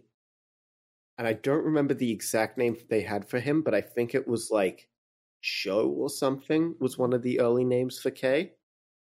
So yeah. It's just a reference to like the early version of Robot Detective K. Now, did And- J make an appearance, No, or was no. that like a a concept? It's just it's just an early like name for him where he was called like the Joker and all that. Um, although his car would later be named the Joker. It also might be a Kikaider reference having Jay's face in this film being split in two. yes, I noticed that too. Because one half is like wires and the other side's complete. yeah. Um, kind of like Kikaida, except Kikaida is a little more drastic, a little different. Um, Yeah. It is a cool little visual Easter egg, but I, I was very confused on the J and K thing. I got K, but I didn't know what J was. yeah, no, um, Jay that- was just like an early like name for Kikaider, pretty much. Or not Kikaider, Gotcha. um K. Gotcha. So in in the flashback too, we're intro. Did you bring up? Is it I? yeah. Okay. Which I thought was interesting, like this supercomputer that Yeah. uh that that's Setting like up for a sequel. yeah. Um, I know where that goes. So, what I really like, and I and I don't know, like at this point, I, it's clear that Shocker is an establishment of like an AI, which is really cool because uh, precast we were talking about like, could we do an AI episode with how much audio we have of our ta- of us talking? Like, could we create an entire episode just based off of what we've already done?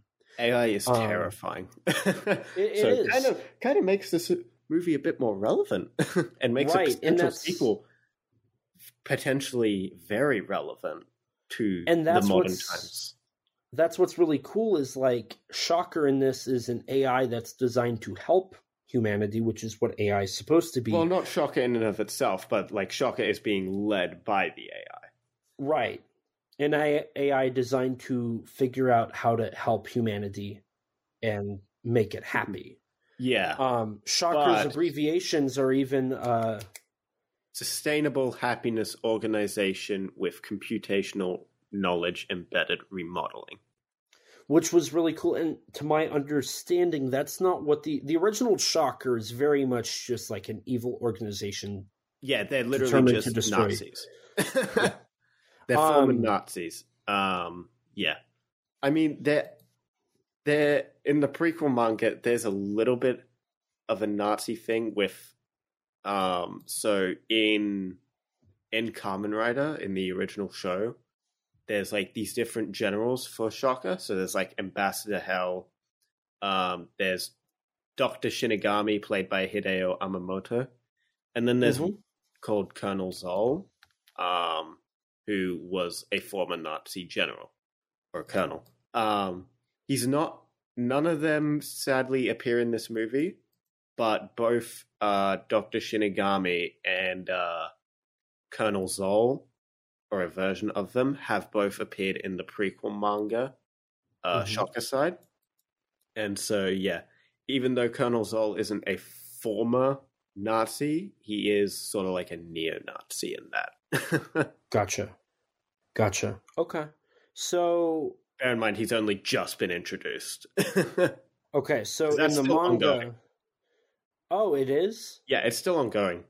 Like the newest Okay. chapter only came out like a day or two ago, and I haven't Okay. been able to read that yet. So is that like something that'll just be ongoing until they like decide to wrap it up, or is it like something in that will tie in to Kamen Rider? Do you know? Well, we don't know. I mean, there's ties to like Shin Kamen Rider, obviously, because like Robot uh, Detective K's in it.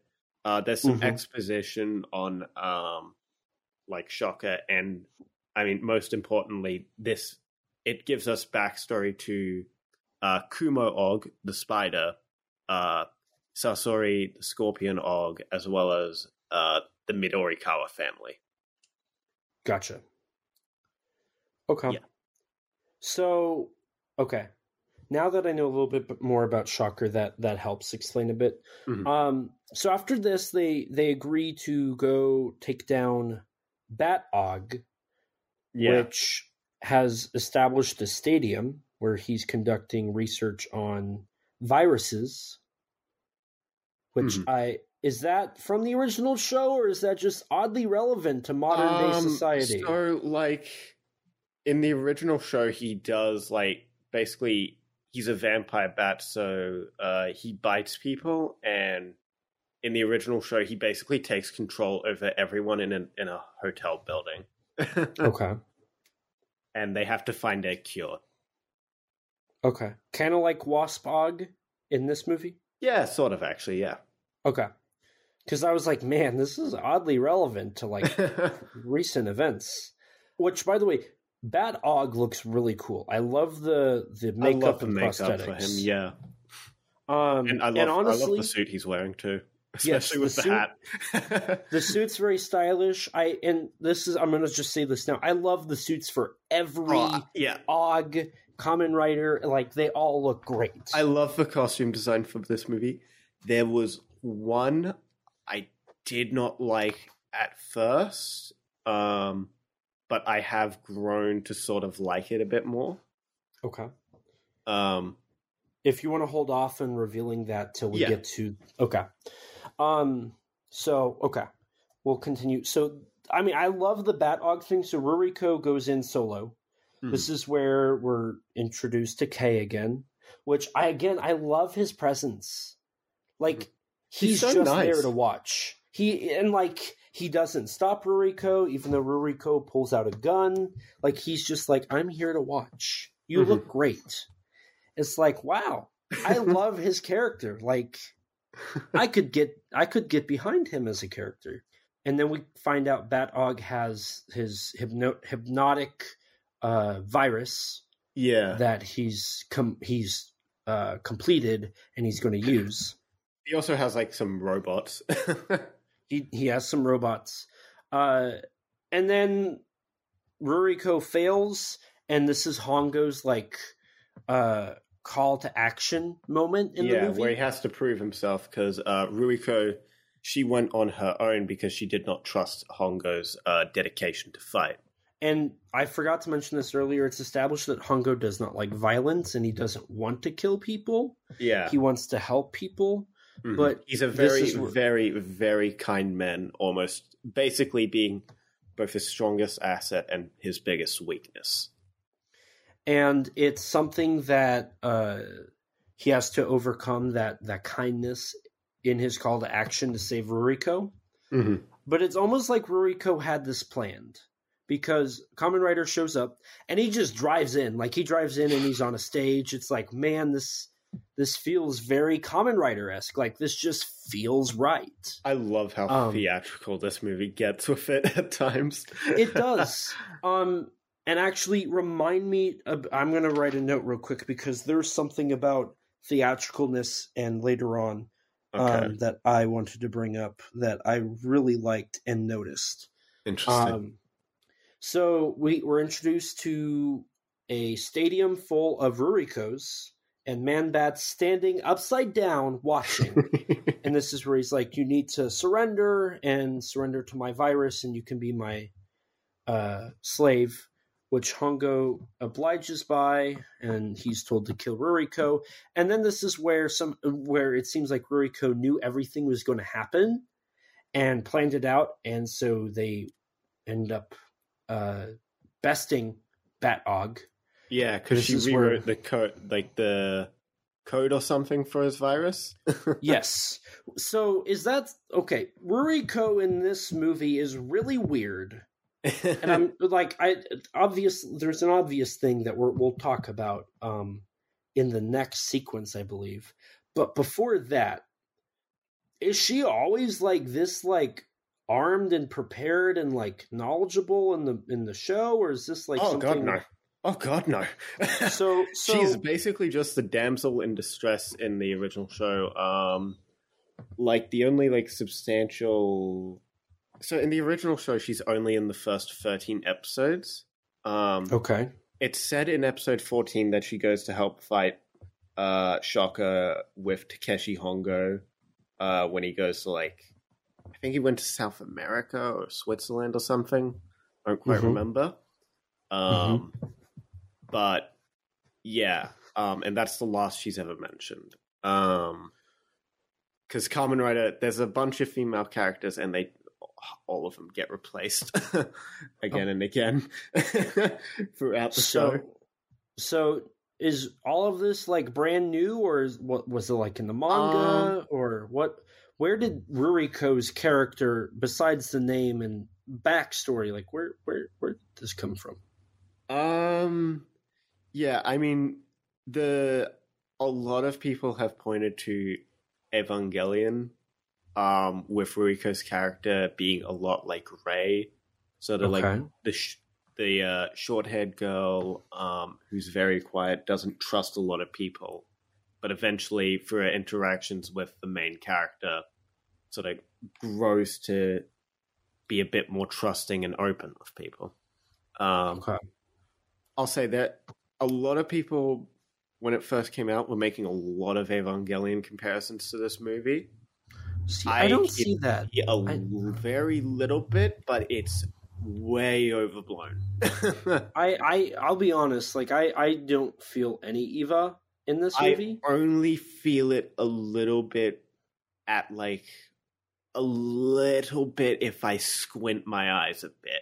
like and this is something i appreciate about this movie is i don't feel shin godzilla or evangelion i do like there is an obvious shin ultraman thing that i'm going to bring up here pretty soon Mhm. um but honestly this movie does not feel like any of Anno's other shin movies and i love that it kind of Yes reminds no. me of I- cutie honey I would agree and disagree with that not feeling like all the Shin movies because there's one thing I want to bring up later where I feel like it's been a there is one thing that's been very consistent across the three movies that like it's one issue that a lot of people have brought up for all of them that I think is interesting. okay Um, but we'll talk about that a bit later. I'd say. okay okay so oh i had a thought where did it go uh Shin Ultraman. Oh, I, I was going to bring up, uh, like to me, honestly, the thing this reminds me the most of is Cutie Honey. oh, Um, right.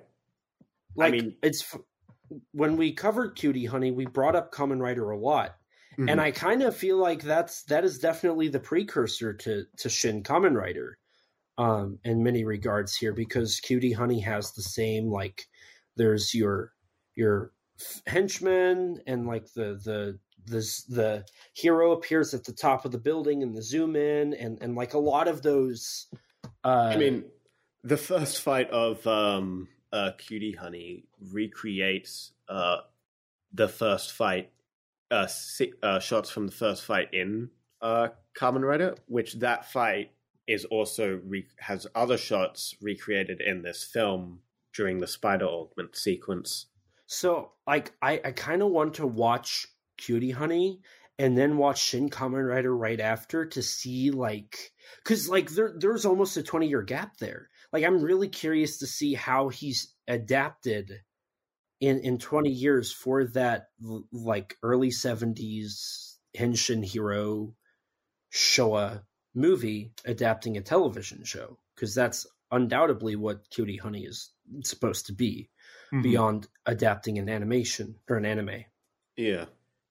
But uh, going back into the movie, uh, I, I love the Man Bat sequence. Like once Man Bat realizes he's screwed, he flies off, and then I love how she pulls Uh, out a shotgun. just out of nowhere, like And- they like I remember the scene earlier um when she was talking to uh one of the government officials where she's like they give her a gun and she's like I need a spare magazine gives it to her and she's like I'm always prepared I'm going to need another gun and then in this she- scene she pulls out her second gun I love that it's Just that it's really funny. Chekhov's gun set up and payoff And then so this is where we get Cyclone flying too during the fight. yeah I was so in Kikaider, Kikaider's bike it, it flies. yeah So when Manbat was flying away and he was like, "Ha, I can fly higher than you can jump. What are you going to do?" I was like, "Please, for the love of God, have Cyclone fly." And that's what happened. I was like, "Yes, yes, yes!" I was so I was- excited. I was like, I burst out laughing in this sequence. I love it. That it's it's so perfect. I I loved it. I was so happy with it. Um, and then it ends with like another like rider kick. yeah. Um, which like absolutely destroys the Batman. Bro, there's so much blood that comes out of his foot. Yeah. And this is where I feel like I caught a. I, I did see an Eva reference here potentially. So after the fight, Hongo and Ruriko meet on a train tracks. Now, Mhm. Rex, is that not the poster for Evangelion 3.0 plus 1.0? I mean, yeah, Anno lo- I Anno loves the visuals of train tracks, so like it's kind of just a recurring visual that appears in uh the rebuild of Evangelion series. Because, like, I saw that. I was like, wait a minute. I've seen this before. yeah. And I was trying to figure out, and I want to say it was the 3.0 plus 1.0 poster. Yeah. But I Oh, don't yeah, yeah. remember. You, no, it is. It is on the in on one of the posters for that film. It's like- Ah, okay. Yeah, because there's a poster of Shinji just walking across the train tracks. But I was like, oh, that's really cool. And you can actually still see the blood on Hongo's boot, Yeah. which is a really cool, like, little detail. Also, at this point, has he said he's he's already brought up that he's called Kamen Rider, right? Like that's yeah. something yeah, he, he says that during. in uh, the Spider the- sequence. So this is a nitpick, and that's why I don't think I brought it up before. Oh, I But think I the s- this is. the subtitles for the English release They call him Masked felt the need to call him Masked Rider, even though it's marketed as Shin Kamen Rider. He's like Kamen Rider, but in the subs, it's Masked Rider. I'm like, why? Why? It was probably- Why? It was probably um, these subs were probably supplied by Toei. They were. Um, but the dude who made him is his name's Chad, and uh, he got credit like he should. And, and actually, Matt brought this up in a stream he did. But there's some stuff at the end that should have been subtitled that was not. That I was pissed Oh about. yeah, yeah. So we're going to talk about those once we get there. But we still have like two thirds of the movie to get through to talk about that. hmm I've heard a little bit of criticism for some of the subtitle uh, choices in this. Um, obviously, the Masked Rider thing. That might, to be fair, that could also be like Toei influenced as well with them, Right? Because like Toei to does the push Masked, Masked Rider, Rider title. They push it for um merchandise. like, for like the seventies Kamen Rider stuff and or seventies to like early two thousand stuff because that's Which generally what it was called.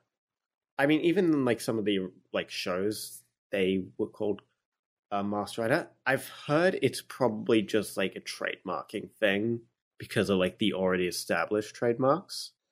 right. But yeah, it is what it is. Gotcha. Not much we can do about it, I'm afraid. Right.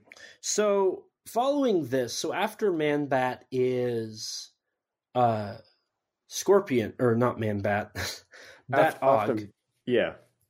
Uh, is this is where so they kind of slow down here, and but they also speed up too. After this is Scorpion Aug, correct? Yes. And so Scorpion Aug appears, but she is dispatched by the anti shocker uh, organization. Now, her suit looks really cool, and I love her. I love her acting. Um, Mhm. like the character is really fun in, in what little she's in, Yeah. um, which is really nice. It, it's it's it was just like, man, I, I I enjoyed this sequence. This is really nice. yeah, this is a really um, fun sequence. And and the way it ends with him just killing her off screen. that was so funny. but I, I I think I already brought this up, but I might have wrote it down twice. I love how established Shocker feels. Mm-hmm. Like it doesn't like it goes in th- wanting you to believe that Shocker's been around for a long time because Yeah. there's an anti-Shocker unit. There's Shocker stadiums. Mm-hmm. There's like all of the Augs are like already Oh, yeah. built and like they're they're doing their thing. Oh yeah. Um, I mean, in this every- universe, Shocker has been around for like abs for like a fair few years. Um, because like one of the characters that is not been introduced yet, um, was essentially indoctrinated into Shocker when he was like, um, ten years old. mhm, Um, and he later becomes the main villain of this film. right. Oh, Which Uh, we, we, should also mention at. that Shocker is basically a cult in this film.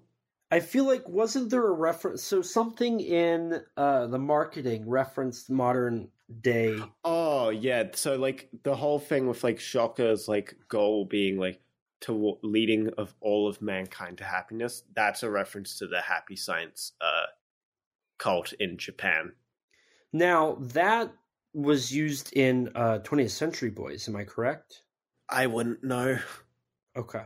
Um, but yeah, Shocker is like very consistently portrayed as a cult through both this film and the and the manga. It's established in both that Shocker essentially um, exploits and and like recruits the most vulnerable people at in their moments of desperation. So like in the manga, uh Kumo, the spider augment, joined Shocker um, because he had lost all his faith in humanity from the suicide of his lover, um, hmm who he feels responsible for the death of. Um, Hongo um, is in despair for the death of his father. Um, so that's partly why he's turned into Kamen Rider, but also because Midorikawa believes Hongo would be able to defeat Shocker. Sasori, the Scorpion Aug, was brought in there because, well, frankly, she was abused by her father. And yeah. okay. So and oh, and this, and Hiroshi Midorikawa, uh, Ruriko's father, was brought in because uh, his wife had just died, and so Shocker gave him a job. Or no, sorry, he was first brought in. He was first introduced to Faust, which was a a group in sh- related to Shocker. His wife had brain damage, so they wanted him to develop a weapon that would connect to the brain that he hoped would be able to help save his wife. But then when she died, they brought him on to Shocker to um, research prana, the life energy. gotcha. Yeah. There's a lot of lore here in that manga. Yeah, there's a fair bit. And Like, it's still ongoing. I feel like it's going to be ongoing for a while at that Oh, point. probably. So, if I correct me if I'm wrong here, but after the Scorpion Aug's death, we kind of get a bit of a slowdown here where we go through Ruriko and Hongo's relationship, right? Or I is mean, that no? not- that's after really that's yet. after Wasp Aug. yeah. Um, but at this point in the film, we've already went through Spider Aug. We've had a hint at another augment. We've had uh, Bat Aug, and then we had Scorpion Aug. And at this point in the movie, I realized that the the one thing that really this film definitely shares with Shin Ultraman is it's very episodic. Yes. It definitely feels like a compilation movie, which was something that Shin Ultraman did, which the issue that Shin Ultraman had that Shin Kamen Rider actually fixes. Like I they they they fixed the problem was Shin Ultraman basically had two parts be the exact same thing just with different characters. Mhm. Whereas in this film, they they amend that. The Augs all have different things. They all all have an end goal of bringing happiness, but it's Yeah. different. Spider Aug views happiness as uh, death to everybody. Yeah, killing humans. That's that's Um, what he finds enjoyment in. That's what gives him happiness. Bat Aug finds happiness in everybody f- being In, fi- in superiority, right, and then Scorpion Aug. Uh, just gets gosh. ecstasy from killing people, and Right. also um, and is also spoiled in the manga is a bit of a pedo. Okay. Well, there you go. well, she's a um, more just horny. I- I, I could tell. I could definitely She tell. was very horny in the manga. Um, Scorpion Aug specifically felt very much like a Nishim- Nishimura character. Um, yeah, yeah, in her portrayal, which I appreciated. Like, t- like in in Nishimura films, in that Typhoon Sushi Nikkatsu Fever Dreams Media Blasters era, it felt like a lot of characters were like just horny on main and very sexual in how they look and how they fought, Mhm. um, and how like their dialogue. yeah. And Scorpion Aug definitely felt that way. And I know Anno was in a few of those uh, as an actor, so I'm, I, I kind of wonder because those definitely drew inspiration from from seventies uh, tokusatsu henshin heroes, yeah. um, like Machine Girl, Robo Geisha definitely did. Um, so I, I, I, I really do wonder if if Anno was paying homage to the homages that were more intense, which in Kamen Rider is supposed to be more intense as well. Perhaps. Um but yeah, I mean Scorpion's design has um a couple tributes um in it. Not necessarily to Nishimura films, but more just to uh 70s toku. It, it definitely reminded me of some of the dark uh, uh, robots from Kikaider, but what else did it draw inspiration from? I don't know if there's any like Kikaider references in it, but um so like the emblem uh like her actual Scorpion emblem is basically just the Destron logo from V3. Destron Oh. being uh the re- basically the replacement group for Shocker. hmm um and her the mask she wears is based on a character is like inspired by the mask design of a character called Hell Dragon from uh Zubat. Oh, interesting. So from here, Ruriko and Hongo kind of go off on their own because I mean they're told they're not needed for Scorpion Aug. Yeah. Um, and they're they're it just should be kind of noted relaxing. that uh there was a scorpion uh Aug venom that was collected by the government agents during their little Right. sting operation. And while Unintended. Ruriko and Hongo are, are off doing their thing, they're they're just relaxing, like cooking, and and here we get some more development for Hongo. Um, That's a little later, but yeah, that is true. They do do that. isn't it right here? Because this is the segue into No, not yet. It it happens. So they're just after Scorpion's death. Um, they're just walking through a town. They've been told that their next target is Oh, that's uh, right. That's right. Wasp. And this town's really weird because it doesn't like it looks weird. It looks like it's inside of a big building. yeah, That's right. And then and I noticed it right away. Like everybody's walking and and, and following them. unified lines. Yep. And then when they stop, they're like, "Oh, this is the doing of uh, Wasp Aug." And from here, they they go to the Wasp Aug Tower, where we find out Wasp Aug knows Ruriko like personally. Um, and they're sent in like initially to do like a peace treaty, but it it, it doesn't work. Mhm. Um, and they run away, and this is where they have their little like on the side of the road in the alleyway, like eating food, where we're introduced to the first weird thing about Ruriko, uh, with her eyes, if I remember correctly, right? yeah. Her eyes glow Um, blue. her eyes glow blue and she's talking about re is it restructuring wasp Aug's control or is No, this where it's- she brings it's up the butterfly Aug Augs. Yeah, it's That's butterfly right. Aug. to, to slow down butterfly Aug from from becoming butterfly Aug um I mean, I'm pretty sure she just said, I w- yeah, what she said was she wanted to like finish working on his like program, it, which is what the sub said, which I found weird. I didn't, I, I don't understand why she's working on. Well, okay, I can see a reason for it, um, because of who Butterfly Aug is, but also like technically, if she's f- finishing his his program, she's helping Shocker. right no So I i, was I was very that I don't know if that's a mistake in the subtitles, if that's just what's said in the film. I don't know. I know there are a couple lines that I've been told are just wrong in how they're translated, but Mhm.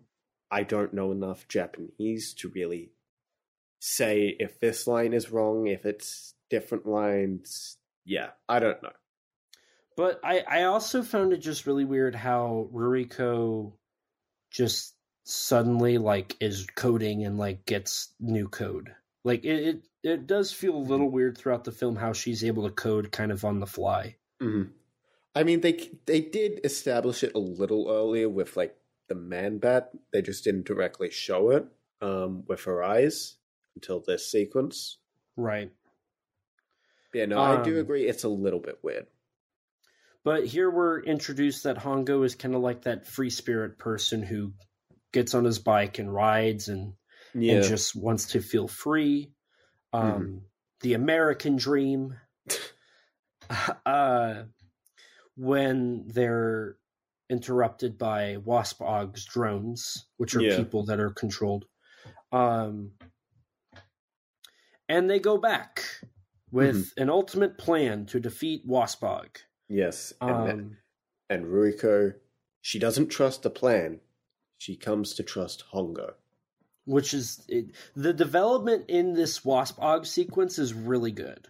hmm Um, so Ruriko goes to Wasp Aug's tower and is on top. They're on top of the tower, um, where she agrees to fight uh, Wasp Aug. Notice how the shocker grunts are here. Oh, it's this scene. yes, That makes sense because they do disappear. yeah, That's right. I've seen so I watched uh most of the NHK behind the scenes documentary. I didn't Mm-hmm. understand most of what was being said, but I did watch it. There is behind the scenes for they did film a fight between Ryder and the uh, Shocker Grunts here. Mm-hmm. That has been cut. Oh, Yeah. weird. Yeah. It's it's not super noticeable, but like if you pay attention and realize that there's Shocker Grunts there that just disappear. I mean, it, it follows suit with Showa Rider a bit. I I would guess. imagine. I guess, I guess it's it's not too horrible, but if you're paying attention, you'll notice it. Right. I only noticed it because I only realized it because I uh, noticed afterwards that like after the Spider Augment scene, the male shocker grunts never really do anything again Mm-hmm. because like this is their last appearance in the film. Just this one, this like one or two shot of them standing uh, alongside uh, Wasp. Right. Hmm. That, that's actually really true. Um, and this is where Kamen Rider comes from the sky and surprises uh, With the help of the U.S. Air Forces. I I was like, wait a minute, what? When when when it was a USAF, I was like, whoa, that's unexpected. Kamen Rider's doing some Iron Man stuff now. Mm. Um, which so during this sequence, I love the fight here. Um, the fight's really cool with how fast uh, Wasp Aug is going. Um, the sword fight between Waspog, Kamen Rider, and uh, her, Wasp Aug's her assistant. Her assistant. Yes, I love that. Mm, One thing I really do think is weird, and I love how they're moving fast, and Kamen Rider has to like keep track. Um, during this fight sequence, it definitely feels a little anime with like the mo- motions, Yeah. um, which is you know I which is fine. I I think it's good. It works for the most part. I think it is a little jarring with the rest of the tone being Showa esque, but it doesn't really devalue or mess anything up. It's Yeah. just a little different. Yeah, I wish I wish they had. I wish the bit where like Hachi or Wasp Aug actually has a mask on and they're actually fighting. I wish a bit less of that was CG. Mhm. Uh, but whatever, it works fine enough. Right. Now, during this I this fight specifically, I noticed that there's something in all of the fights that's really, really, really weird. mm. What's with the pop music? Oh, what? Like it doesn't make sense. Like why is there so much pop music in all the fight sequences in this movie? That's considered pop music. Interesting. It felt like it. I don't know. It's it's yeah. All the Ogs sort of have this theme. I love And it. it just it's just weird. Like it's it's a little catchy, but it's it just it's weird that it, it plays every time there's a fight. no, I love this theme. I don't know. I just thought it was weird. Um, but so after the sword fight and the fast fight, uh, Hongo goes to do the ultimate henshin kick. And what I find really cool about this is Wasp Aug is down for the count. Like Mhm. they're gonna win. Yeah. But Hongo does not kill Wasp Aug. Hmm. Hongo leaves Wasp Aug to live. And Hmm. this is where we get more development of Ruriko having feelings hmm which now really starts to show. And then this is where we find out that they grew up together. Um, Mhm. And this like really touching moment ends in a heartbreaking moment where the government officials come out of out of the tower. They just show up and Yeah. they pull out a gun and they're like, "Bam!"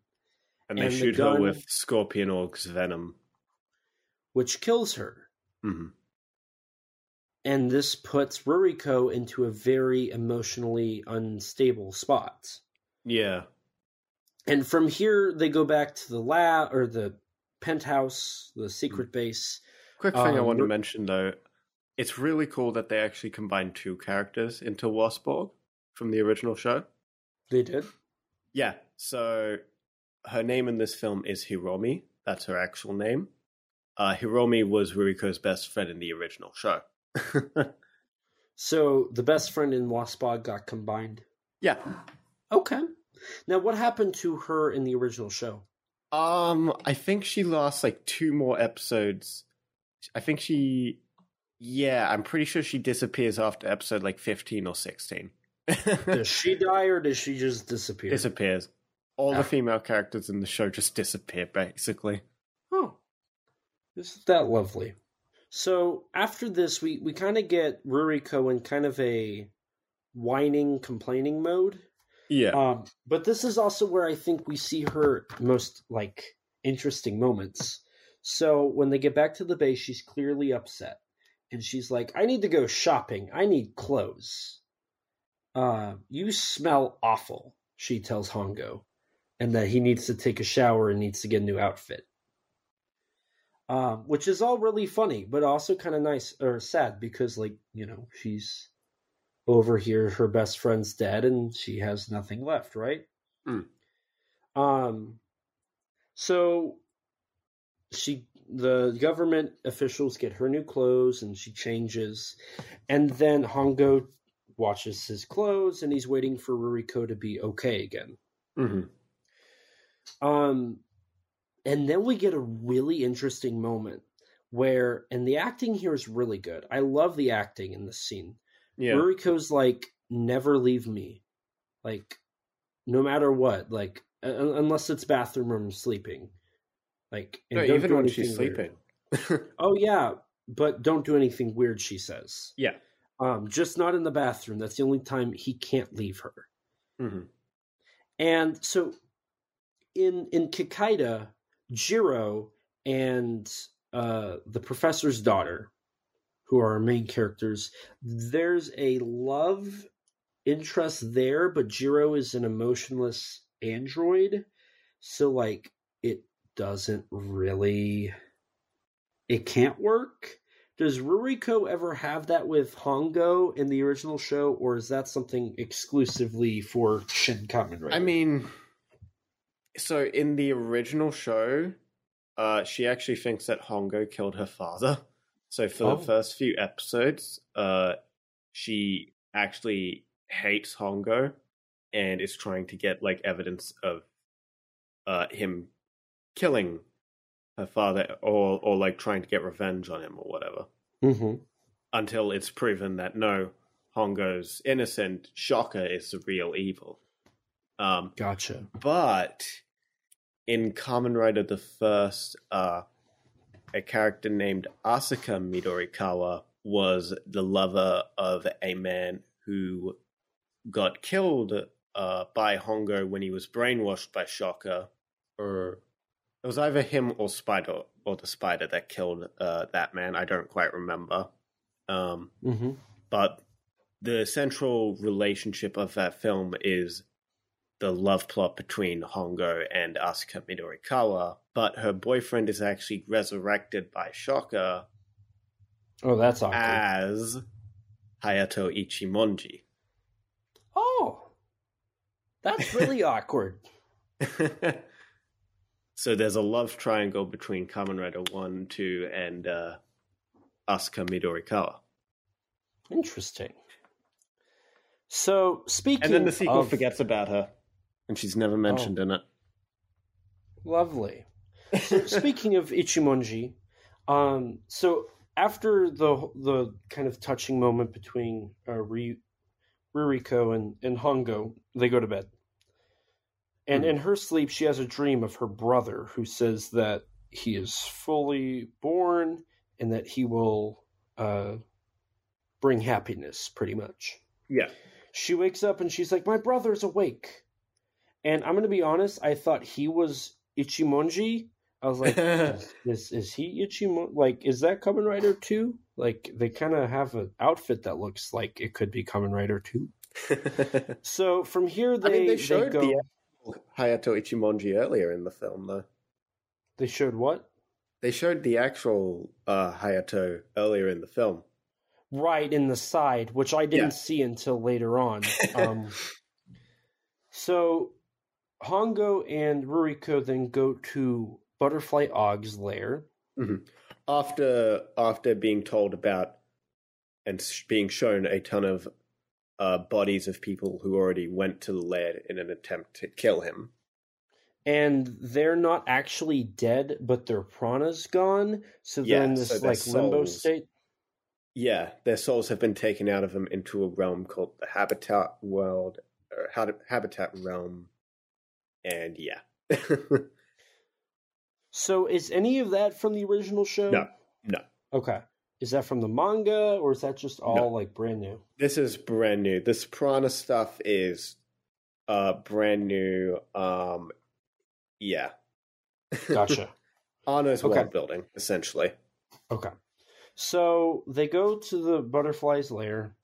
Um, Ruriko tries to defeat Butterfly Aug, but Butterfly Aug has already went from the caterpillar to the butterfly. Um, and so he's too powerful. Like that's how they explain it, right? Like that's how I yeah, sort of. They kind they show him in like his cocoon sort of state earlier Mhm. in the film. Um, but it's a bit weird. He's kind of just shown like his face is shown as a weird hologram thing. Which I was really confused by until Yeah, like it's a bit later weird. on. I think it's just kind of a reference to how like the great leader of Shocker would be like a voice, just a commanding voice, up until Mhm. he would later appear in the show in a red KKK robe. That's how he appears in the show. I mean, fair. I I was either expecting like something like that, or he would just look like Hitler. No, they saved that for for uh, Kamen Rider V3. Oh, so okay. Um, so Ruriko fails to to put her brother down using the prana. So uh, Hongo like steps in, and he's told to buzz off basically. Mm-hmm. And then Did you Uh, sleep with my sister, Hongo? yeah, so Ru- Ruriko passes out because of the power that her brother has, and Hongo goes and like embraces her, and this is where that question's asked. And then from here, we're actually introduced to Hayato Ichimonji. which at this point I was like, oh, sweet, they are doing two Kamen Riders. Like, I know the story behind this. Um, so we get our first mention of the term henshin. Bro, straight up, this scene has so many references to Hayato's introduction. I mean, just he's literally quoting what he says from the original. Oh, is he? yeah, like the Dewa Omiseshio, let me show you my henshin.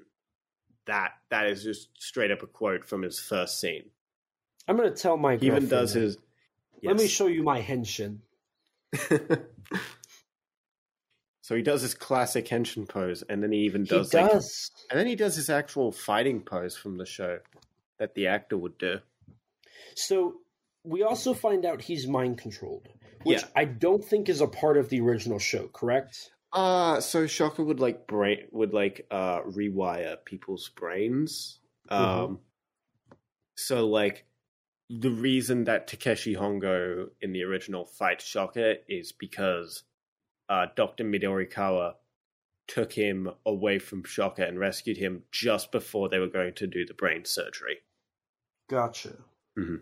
And then in the original show, Hongo uh, rescued Hayato before the brain surgery off screen because, uh, you know, Hongo's actor got injured, so he so they had to replace him. So okay, so from here, Hongo and Ruriko escape.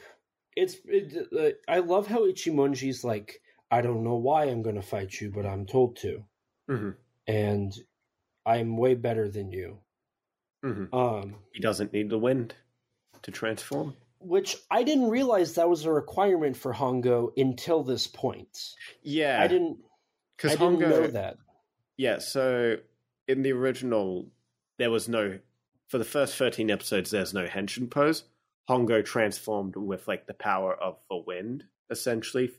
Uh, like, I guess, energizing his belt. Um, which in this film is explained because, like, the prana is, like, converted through the wind or something like that. I don't remember the exact words they use. But in this film, Anno sort of reinterpreted it so that just, like, Hayato just doesn't need that. Like But the he's the reason- newer version. yeah.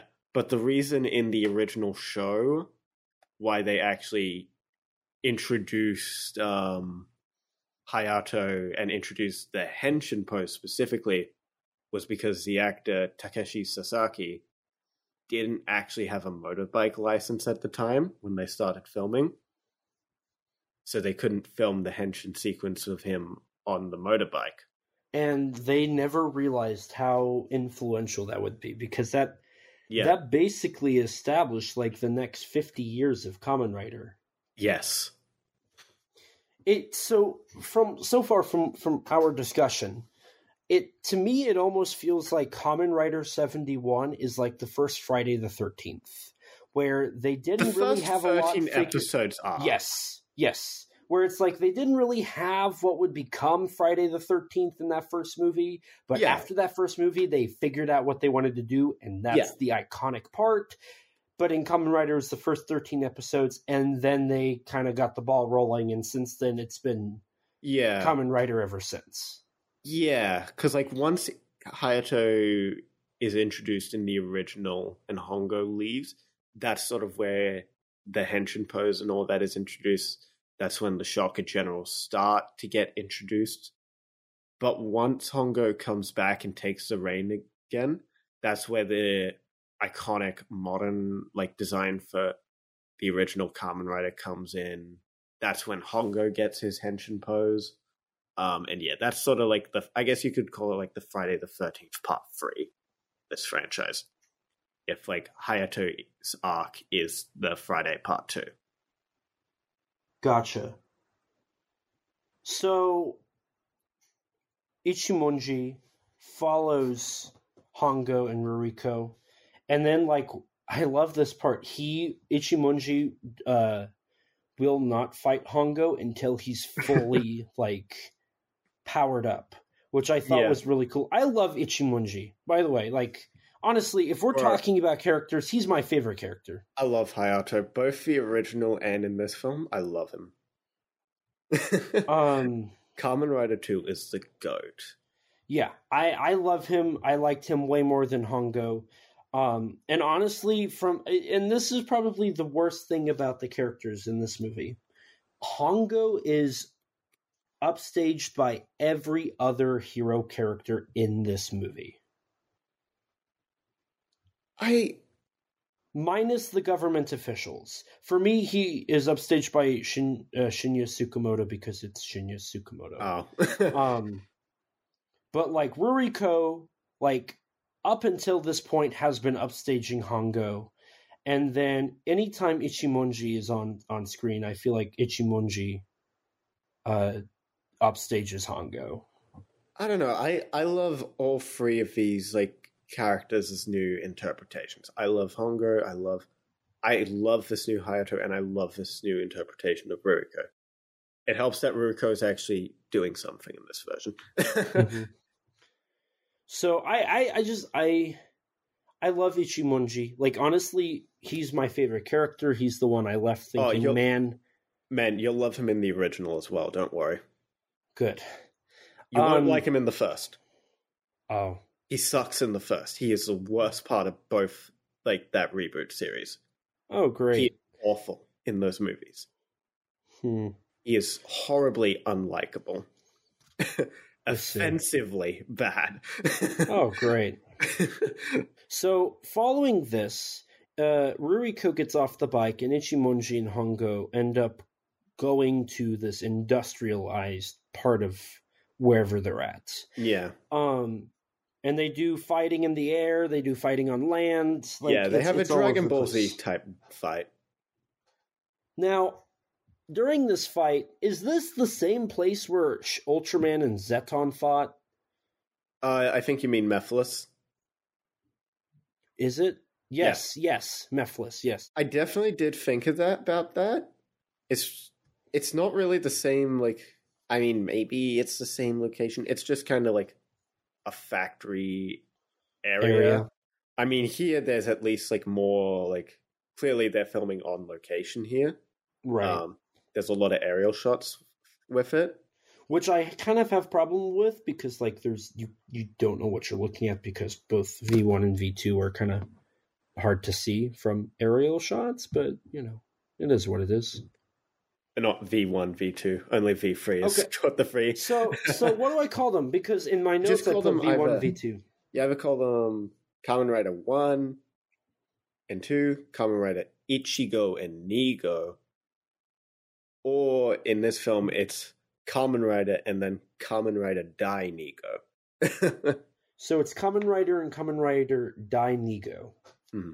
I mean, I'll just call them, I'd just call them Ichigo and Nigo because that's who they are in the original. Right, but I want to be accurate with with Oh, the whatever. names because like it's like Zoffy. Dai Nigo and- just mean is like, so where like you got Kamen Rider 2 in the original, Dai Nigo is just Kamen Rider number two. Gotcha. Dainigo. Okay. hmm Yeah. So Hayato I- I breaks don't- Hongo's leg. Yes, and I love that. So, like you brought up earlier, so the original Hongo actor had to uh, stop filming Kamen Rider because during filming he broke his leg yeah. and he couldn't do anything. So Toei recast, uh, didn't recast, but they They got a temporary replacement actor in Takeshi Sasaki. and I love the reference with uh, Dai. What's what is it? Just Dai. Kamen Rider Nigo. No, no, I know. I got it. Dainigo. Yes. Dainigo uh, breaks Kamen Rider's leg hmm um, with some blood, and it's kind of funny because for the rest of the scene, he's just kind of sitting there, like, And he's limping with his leg. Yeah. he's like he's like just trying to slog over later on. um, and at this point, you think like, what are we going to do here? Um, but Ruriko gets in front of uh, Dainigo Mhm. and has somehow been able to rewire his brain so he's no longer controlled by Shocker. Yeah. and uh, brings Ichi, uh, Ichimonji, Ichimonji back. back. Yes. And while they're doing that, Ruriko goes to check on Hongo, and then suddenly, I mean, you see you see a cloak moving, hmm but suddenly she gets stabbed by Mantis Chameleon Aug. Is that what he's called? What is he called? KK Aug. Kamakiri aka Kamakiri. M- Mantis Chameleon.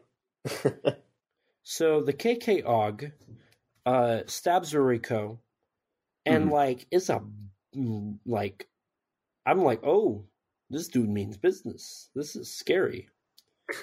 um, and like I, I honestly I was in such shock that Ruriko was off guard, and in the movie she is too. She's like, I was I wasn't prepared. Mm. Um, because she didn't she, even know he existed. hmm Um, he's one of uh, KK Aug is one of the new uh, Augs that Shocker has been developing. Yes, in a nice little reference to Gel Shocker from the original.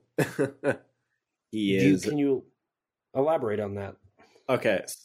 So in the original Kamen Rider, in the first eight episodes, two of the Kaijin is uh, Deaf Chameleon and Mantis Man. Mm-hmm. they have been combined because Anno wanted to include references to all of the kaijin from the first eight episode. He had he decided to merge two of them together into one because he couldn't fit in the eighth one. Um, granted, in the final film, they have cut out the reference to Sarracenian, which is like a plant kaijin.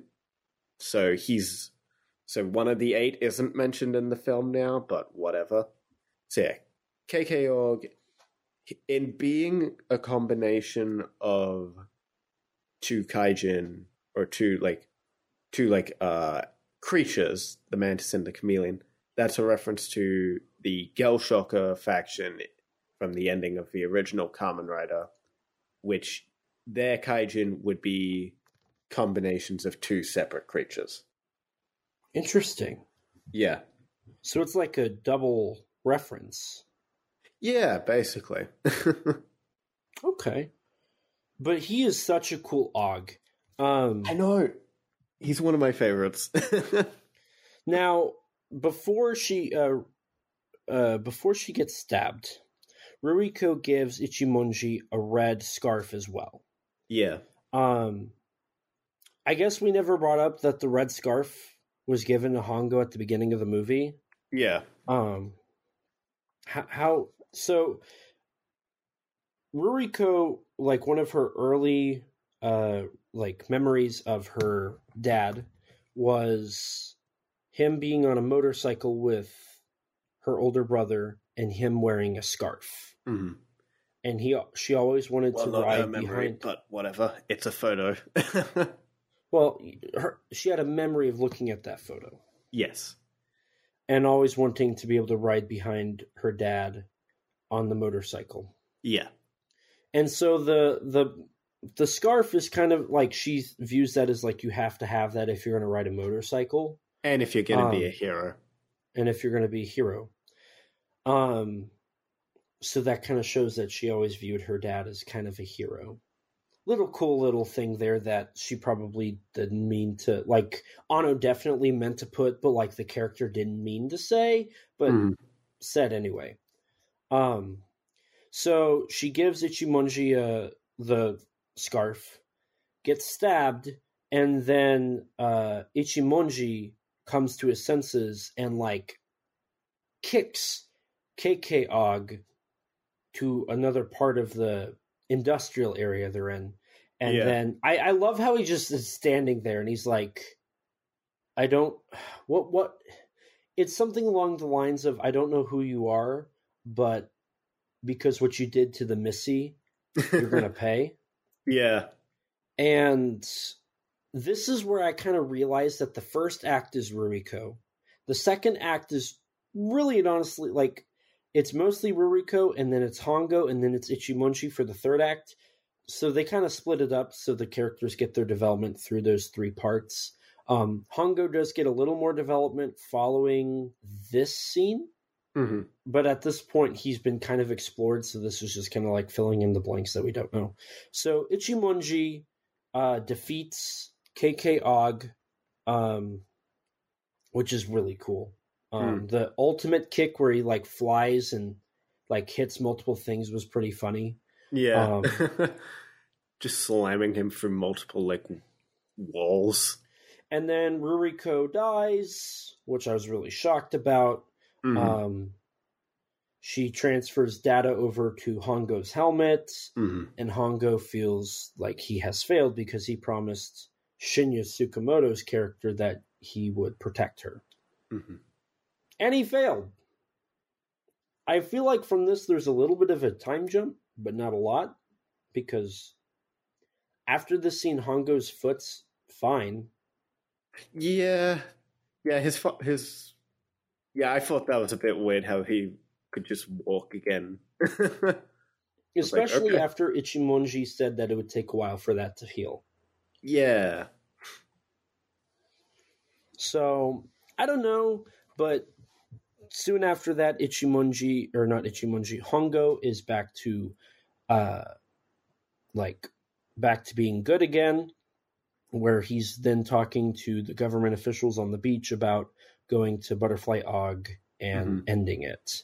This We comes after scene he. of um uh one of the government officials um just giving Hongo some life advice on just moving on and how I'm just becoming a better person, moving on from his trauma of his father's death. Right.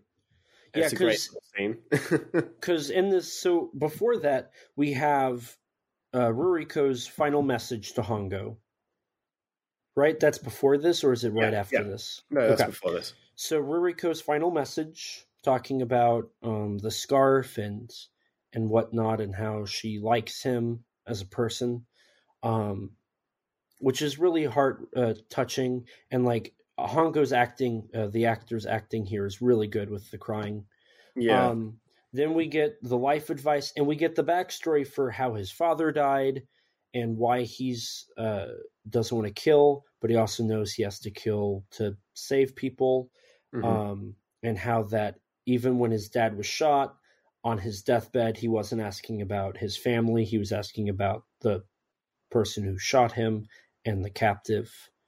And Um, if they were okay.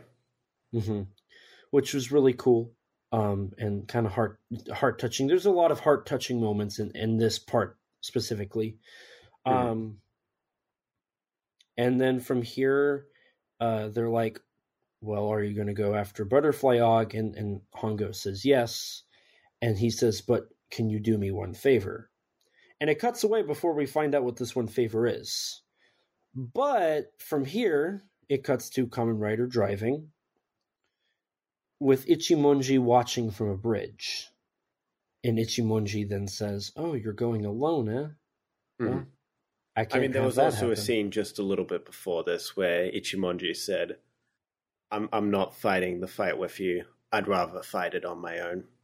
right? Um, and he says that he's not a fan of people following him, Yeah, which is what or not a fan of following people. Right. Um so the fact that he was like, "Well, we can't have that happen." I was like, "Oh my god, yes," because at first I was like, "No, do not let uh Dai Dainigo. Dainigo do not let Dainigo just disappear like at this point. Like I I'd, I'd hate that. I'd hate it if Dainigo just became this character if that they- never appeared. If they didn't give us double rider action after introducing him, movie would have been an interest, uh, instant zero out of ten. So then uh, Hongo appears at Butterfly Aug's lair, and now it's suddenly bigger because he goes to the uh, goes inside, and there's a. I mean, be- we did never see like them entering This is true. So yeah, he just goes to an end through a tunnel to the entrance of Which um, is- Butterfly Aug's chamber. And it's a really like this whole sequence is really, really, really dark.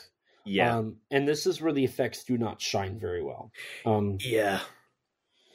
And this, This is is also where where we get the appearance of uh the Shocker Riders.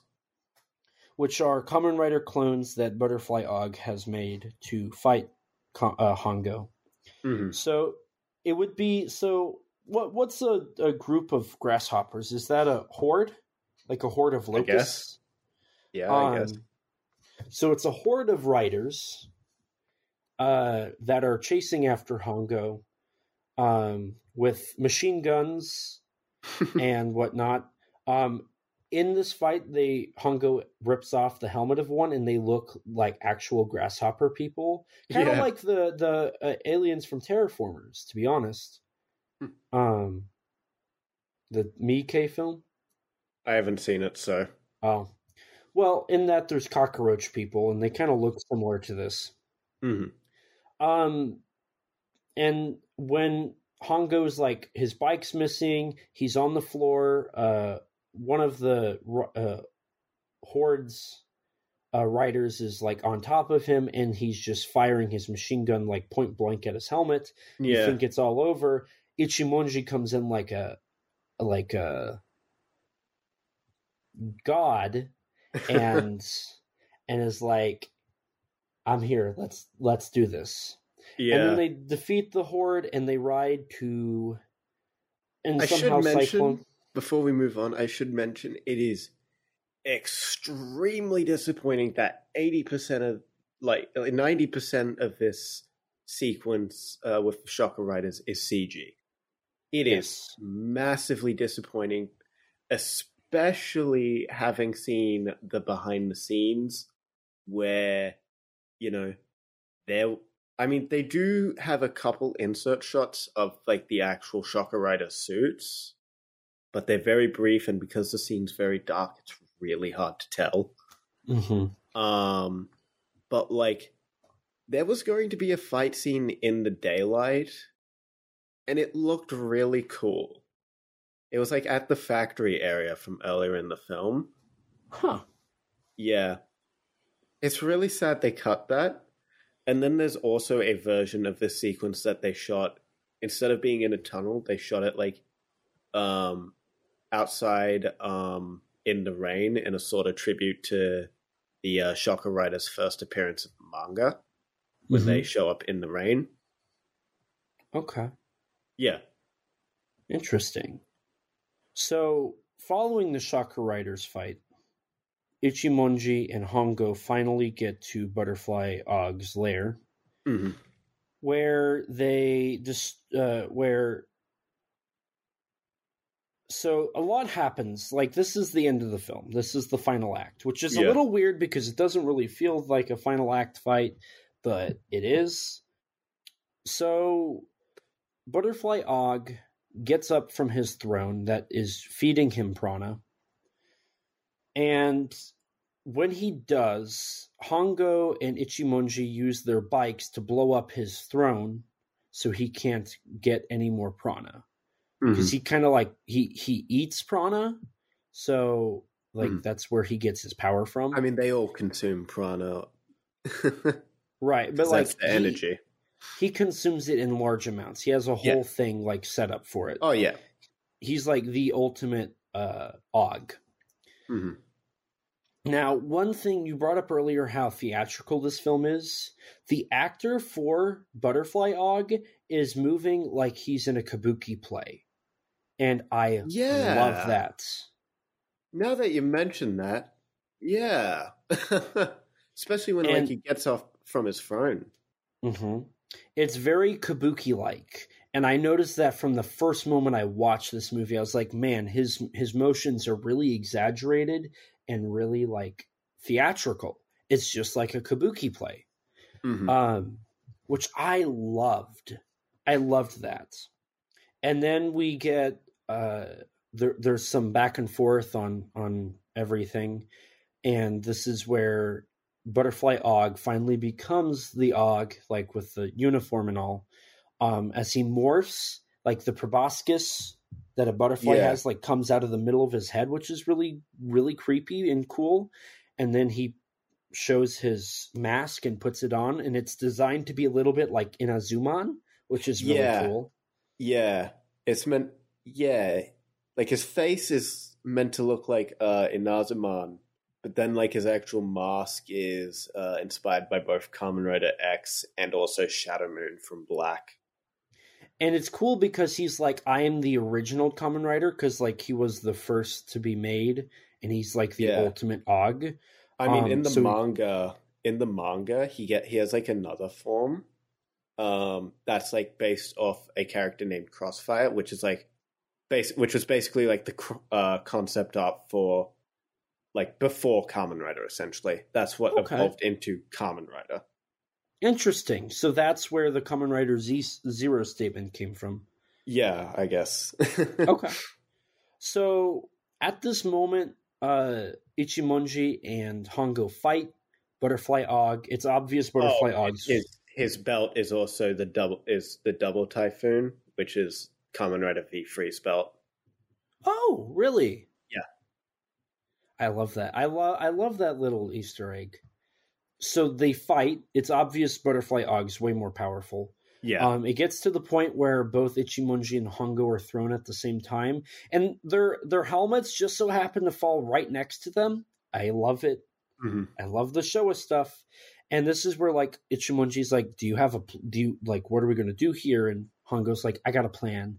And so this reminded me of so Ichimonji says, "Next time you have a plan, tell me." It reminded me a lot of uh in Ghostbusters. Ray is Gozer, the Gozerian, asks Ray, "Are you a god?" And Ray says, "N- n- "No."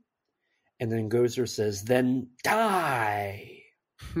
and the scene after this, Winston Zeddemore tells Ray, "Ray, if somebody asks you if you're a god, you say yes."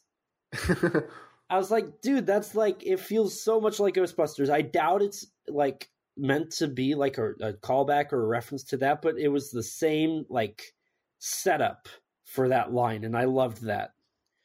Um, and then we find out the plan is to get the mask off. He has to Mhm. have the helmet off.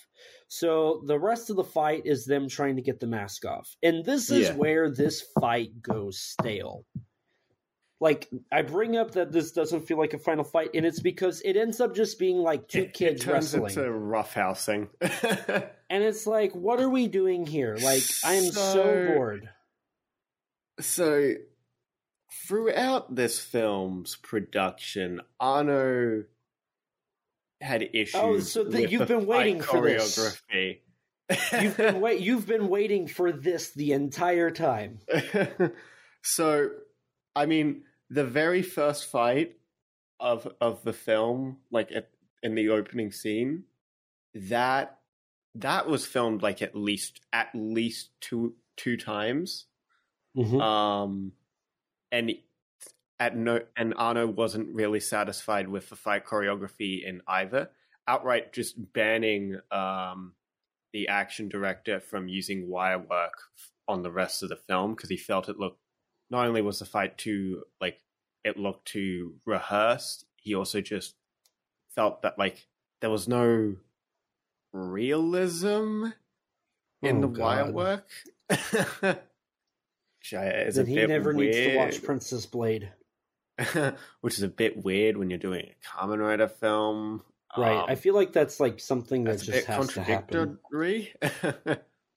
Especially when you've literally got a justification for Kamen Rider being able to do his rider kick in the air. hmm Like where he's got like the prana that allows him to like I think they say he can readjust himself in the air in the film. Yes. So like there would be no issue with wire work because there's an actual justification in the film. But whatever. um, but yeah, Anno was basically never satisfied with any of the fights in this film, so that I think that's partly why um, the shock, the fight with the shocker grunts in the wasp sequence is just removed. I'm pretty sure that's why. Uh, and frankly, at a certain point, a lot of the cast and crew were getting sick of it. Um, like, there's even parts where, like, in the behind the scenes documentary, where uh, Sosuke Ikematsu, Kamen Rider Takeshi Hongo's actor, is like, "Oh, what's the point of even filming this? We're gonna we're gonna reshoot this anyways." So. so was this like just the end result of like everybody being done with this production? this scene in particular was where was where it sort of came to the boiling point. Um because Anno wasn't liking how rehearsed everything felt and he was like they need to be going for the mask. They need to be going from the for his mask from the get-go. That needs to be their strategy. And and like he ended up like yelling at the action director and eventually the action director just walked off set. And from there, Anno tried to get the the uh, cast members. Which, bear in mind, from what I understand in this sequence, it's the actual actors playing the riders in the suit. I'm I I felt like it was. Um, Who I probably mean, they- don't know anything about action coordination. I mean, I know Ikematsu did do a lot, a fair bit of his own stunts in this film. I mean, he even broke his leg, like like Hiroshi Fujioka did back in '71.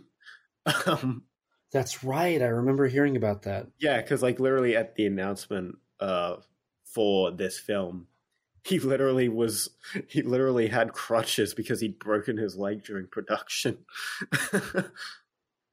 but yeah, he wasn't getting too sat. He wasn't satisfied with the results of just having the actors improvise, so he uh, apologized to the action director, and you know they finished the fight. Well, this fight is awful. I hate it. I actually don't mind it. I definitely think the rough housing is the worst part of the fight. Yes, specifically after they re like re regroup and start fighting, I think it's awful.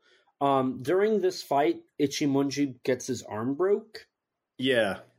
um, which sometimes is relevant, sometimes is not. From whatever what I was able to see, Mhm. by the end of the fight sequence, it seems like that's not relevant because he's moving it like normal. Mhm. Um, but during the fight, it's not irrelevant.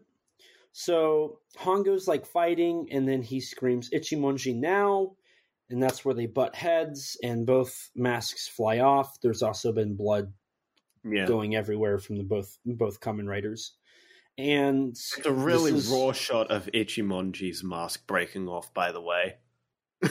Yes. that shot is so raw. Um, and from here, Hongo puts on the actual Kamen Rider mask on uh, Butterfly Aug, which I forgot to mention, or we forgot to mention. Uh, during the roughhousing, Butterfly Aug breaks Hongo's Henshin device, yeah, his belt. Um, which is concerning. Mhm. But it, it they they don't touch on until a little bit later, which is I I thought was fine because it, it wasn't relevant at the time. Mm. Yeah. Um, Hongo puts uh, his mask onto Ichiro, and Ichiro sees. Uh, because earlier Ruriko had essentially implanted her consciousness into the mask. Uh, which is weird. to be fair, it is based on that is based on the manga from Ishinomori. That is Yeah, I'll explain a little bit of that later. Um, okay. but yeah, so he see he sees Ruriko and has a a conversation with her, essentially giving him uh, his happiness back. I guess you could say, because Hongo uh, took inspiration from his dad and you know just wanted to make at least one of the villains not die in complete despair. Because one thing that I actually uh, noticed is that so Shocker is seeking Shocker's goal is to lead mankind into happiness, but in the end, Kumo, Spider, Man, uh, Bat, Scorpion, and Wasp, they all die in despair and sadness. Even Chameleon, because like, um, they either die like not being understood or accepted in the case of like uh, Bat and Kumo, or like Hiromi and especially Chameleon, because Chameleon's motivation was to get revenge to avenge uh, Spider. Spider. Yeah, they don't achieve their goals, so they all die in sadness, which is in complete antithesis to Shocker's ultimate goal, leading leading those in despair to happiness. Um, except for Ichiro, he is the only uh, Shocker villain of this film who dies in happiness. Even even the founder of Shocker dies from suicide. And sad. I'd never thought about that. Huh. yeah. Huh. I, I, I honestly don't know what to say to that. Like, I didn't know. I didn't realize it until like maybe like an hour before. Not even an hour before like r- the recording. I like I was I was just thinking about them, and I'm like, wait a minute. They all die in despair. They all suffer ironic fates except for Ichiro. and the part that make that makes that the most interesting is all the others are doing quote what they want to do, whereas Ichiro ends up going back on on what his p- ultimate plan is. I mean, Ichiro in the manga as well. I mean, his goal when he joined Shocker was not to like bring everyone to the habitat world. He joined Shocker when he was 10 because his father, because of him and his own father's despair, because Mhm. they were both exploited by the cult and essentially indoctrinated into it. Ichiro grew up in Shocker wanting to rid uh, humanity of hate and violence because he had never he was bullied in school and you know he lost his mother due to a murderer Mm-hmm. Which his mother is not Ruriko's mother. no yeah no ruriko has no relation to ichiro's mother Does she even have a mother? Because we forgot to bring Um, this up. so in the film it's mentioned that she has an artificial wound in the shocker side manga she's only recently been introduced um i don't quite remember the exact details of it but um from what i sort of recall um she was like she was like a she was the daughter of like one of Shocker's uh one of uh Midorikawa Professor Midorikawa's like uh assistants in like the Shocker lab who died and his I think his daughter died. And so no no hang on. I have no idea, so keep going. so okay, she was a young girl who um, suffered severe dame, Dane suffered severe brain damage in like an accident, and they so, similar to uh, Ichiro's mother, I should mention. Um, and so they revived her, but she lost all her memories of her original life, thus Professor Midorikawa um, replaced her her? memories with new ones as if she was a part of their family. Gotcha. Yeah. Okay. So she has a tragic past, Yeah, which would explain why she doesn't trust people. Yeah. Okay. Okay. I really hope. Uh, does the manga have an English translation officially? Uh, not official. I really hope it gets brought over to the states because that, like, I think it the film works without it, but I think it add I definitely think that it the adds. additional context adds a lot to the yes. film. It adds to Shocker as a whole. It adds to it certainly adds to both Spider and Scorpion Aug. And it just adds to the world. hmm I love that about it. Like everything you've said so far has been like, oh wow, that's It's, really cool. it's really good. It's actually really good. And- oh yeah, and the and the character it adds to the most is especially Ichiro. okay. since he's the since he's the protagonist of this. So far, Oh, Takeshi? Hongo. Yeah, so far I sh- I've neglected to mention that in this uh, prequel manga, Takeshi Hongo and um, Hayato Ichimonji have so far never been mentioned. Interesting. Yeah, Well, that's certainly something to to dive into eventually. yeah, Speaking of Hongo, um, following uh, Butterfly Aug's death, we get Hongo's death. yep, Hongo ends up dying with Butterfly Aug so that Butterfly Aug's not alone, hmm which I was not expecting. Because I am going to guarantee you that in the original Kamen Rider show, he does not die. Am I accurate with that assumption? yes, but in there's a the manga, he does die. In the manga, he is actually killed by the Shocker Riders, um, which I should mention, Hayato Ichimonji was one of the Shocker Riders in the manga. But Okay. Hongo, I don't remember exactly how, but he stopped the brainwashing for Hayato. Okay. So Hongo dies.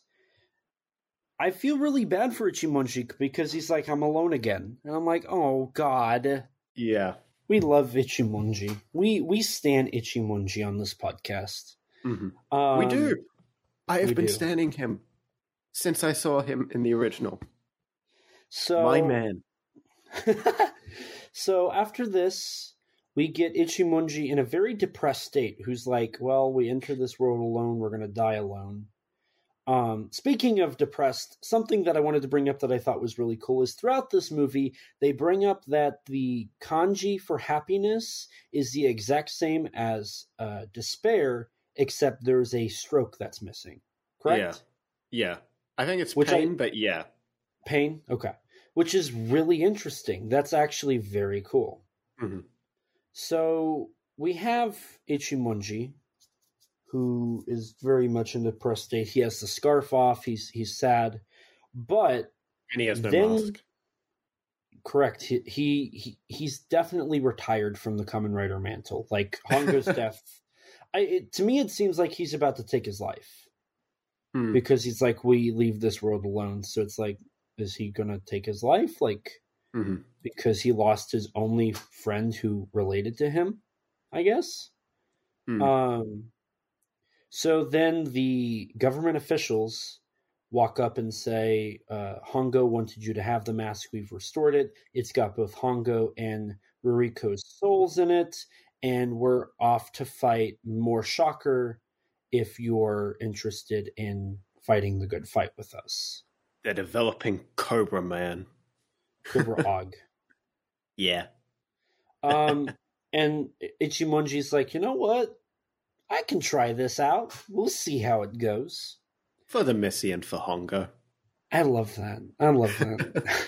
so, following this, they walk off the dock And he's like, land. hey, by the way, I don't know your names. Who are you?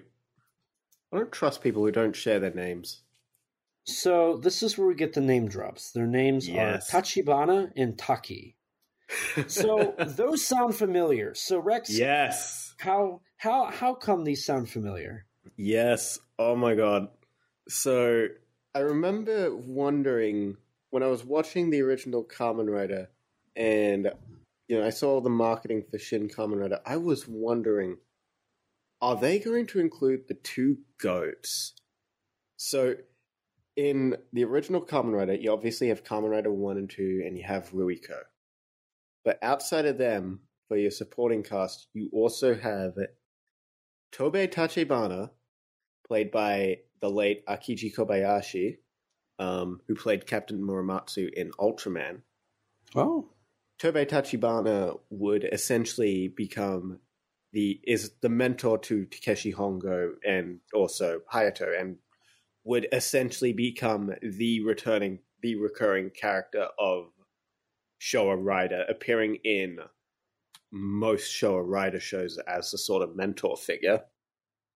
And Jiro Taki is a character from the show who was introduced around episode 11 and would go on to appear in every episode following this. Um, so both these characters actually appear in the show more than either Hayato and Hongo do, technically. oh, and yeah, Jiro Taki in the original show was an FBI agent played by Jiro Chiba, Sonny Chiba's brother. ah, I love that. and he is the absolute goat.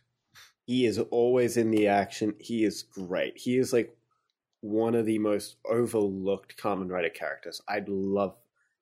It's honestly a missed opportunity that he doesn't come back in like later Showa Rider shows mm-hmm. because like he he's one of the best characters from the show. He's awesome. I love him, and I was so happy when like this movie came out. All the leaks were coming out online from like the theater pamphlet, and I saw Takumi Saito playing a government official character alongside Yutaka Takan- Takenouchi, and I'm like, oh my god, it's Tachibana and Taki. Now, Tachibana has that been was that the name of the characters in in the other Shin films, or am I going crazy? what? Was Tachibana a name used in the other Shin films, No, or am I crazy? no. Uh, Yutaka Takenouchi was in both Shin Godzilla and uh, Shin Right. Ultraman. As government officials. Yeah, I don't remember his character name in Shin Godzilla was not Tachibana. He did have a name. Um, it was Hideki Akasaka. Gotcha. So this basically confirms that the Shinverse is not something that exists.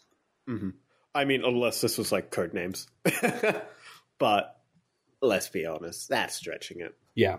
So after this, they they disappear, and we we kind of get a flash forward to Ichimonji's new suit, which is light green and really really nice looking. Now, is Hmm. that the V three mask? Like, No. is that coming? Okay. No, that mask is it's a brighter green version of Kamen Rider New Ichigo, which is the suit. Okay, so this whole suit is based off the suit Takeshi Hongo wears from episodes 53 onwards, essentially. What would essentially become the modern design for Kamen Rider Ichigo. Okay. Except Okay, in this version, the gloves are black for some reason. Gotcha. And he rides off into the sunset, and then he starts talking to Hongo, and Hongo's like, "I feel everything. I'm here Yeah. with you." And they are Kamen Rider 2 plus 1. Is that a character in the original stuff, or is that No, that's just their- what they're being called in, at the end of this film. Okay, Kamen Rider 2 plus 1. Okay. Now, during the credits, we get uh, the theme songs for Shocker and Kamen Rider, um, which is really nice. I love the fact that those were playing over the theater speakers. Um, we get Shirogumi did the effects for this movie, which is the Takashi Yamazaki company, who also worked on Shin Godzilla and Shin Ultraman and the upcoming uh, Godzilla Zero. And like I said, that's run by Takashi Yamazaki. So I love it when I see Shirogumi appear. And then, so this ending's a little. So at the end of the film, the credits, like most of the credits, are not subtitled except for the major ones. And then we get the credit for the subtitler. And then there's some text that's not subtitled. Now, Hmm. what I'm guessing is the first bit of subtitles is saying Kamen Rider first appeared in April of 1971. 50 Yeah. years later, this is the anniversary. And then it shows highlights of Kamen Rider 71 of stuff that they were inspired by. I mean, it's just like a, it's just a montage of like uh clips like from the show, Okay. mainly from like the first fifteen episodes.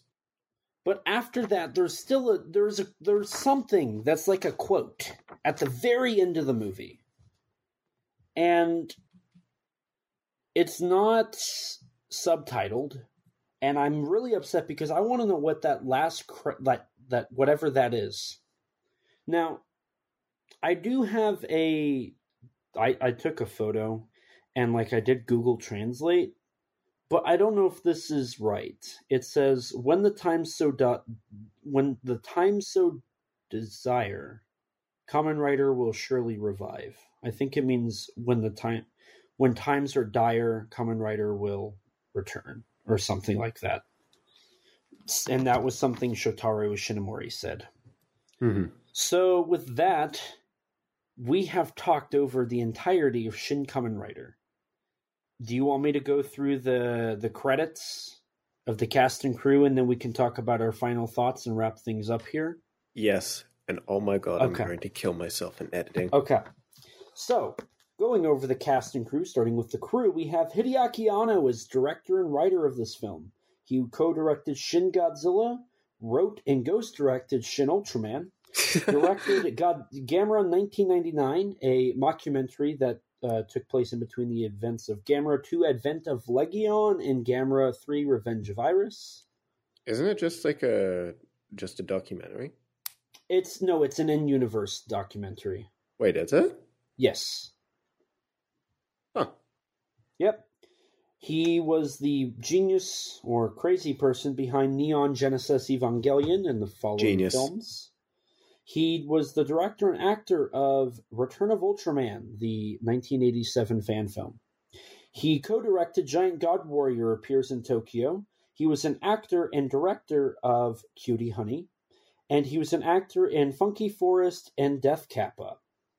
The associate director, Katsuro Onoue, Onoue Mhm. was, uh, like I said, he was the associate director. His credits include Onmyoji, Returner, Onmyoji 2, Cutie Honey, Sinking of Japan, Shin Godzilla, Ultraman Taiga the movie, Shin Ultraman, Spielban, Metalder, Blue SWAT, and then he also worked on Gamera 3, Revenge of Iris, Ultraman Z, episodes 9 and 10, Evangelion 3.0 plus 1.0, Ultraman versus Kamen Rider, Godzilla 2000, Godzilla versus Megaguirus, and the 12 Day Tale of the Monster That Died in 8.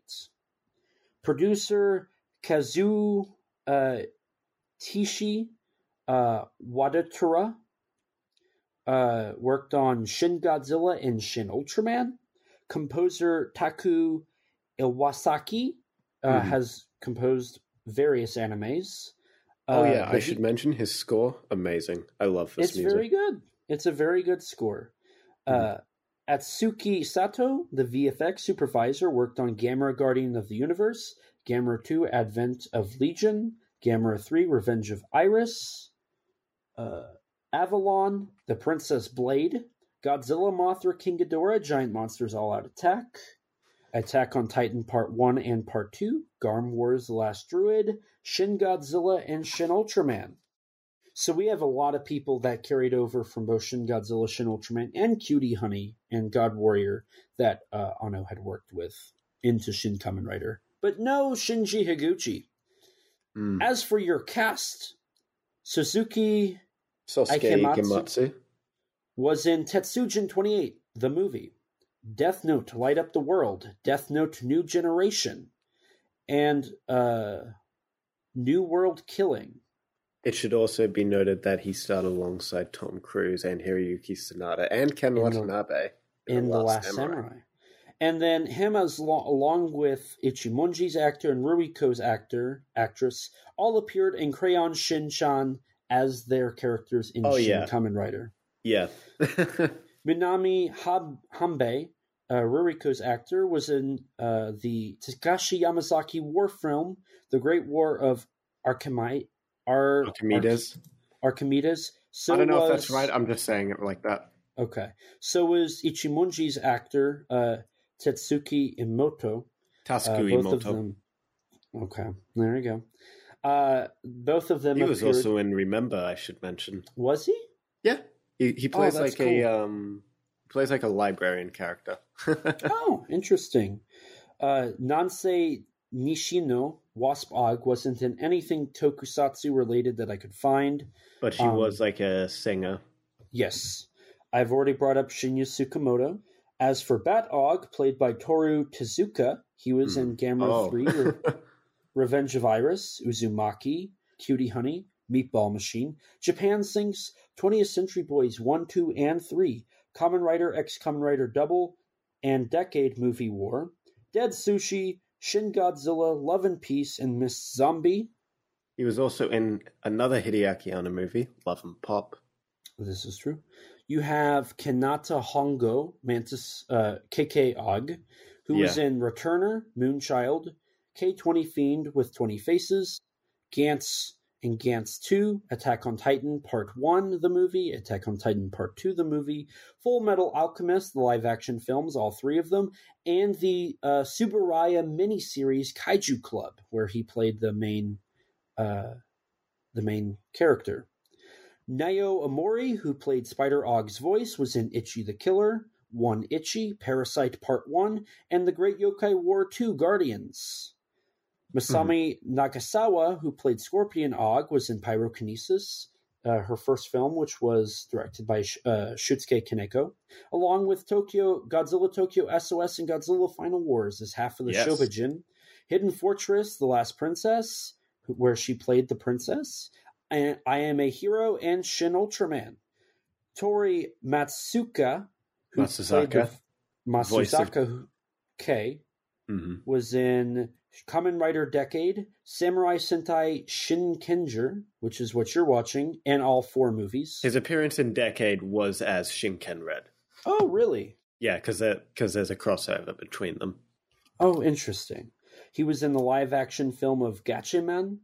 He was in Death Note, Light Up the Wor- the New World, uh, which he co-starred in with uh, Sosuke Ikematsu. Ikematsu. And uh, he also did dubbing work for Sony Picture and Toho's Monster Hunter for the Japanese release. Huh.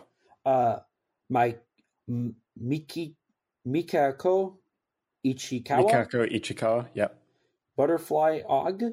She was in Mm. Cutie Honey and Shin Godzilla. She was his mother, not Mhm. Butterfly Aug himself. Oh yes, I put Butterfly Aug's mother. Oops. uh, Suzuki Amatsu, the Shocker founder, was in Matsuo. Ichi Matsuo. Yeah. Was in Ichi the Killer, Shock Labyrinth 3D, and Shin Godzilla.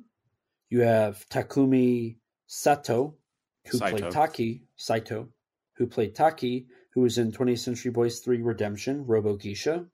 Funny how we came back to that.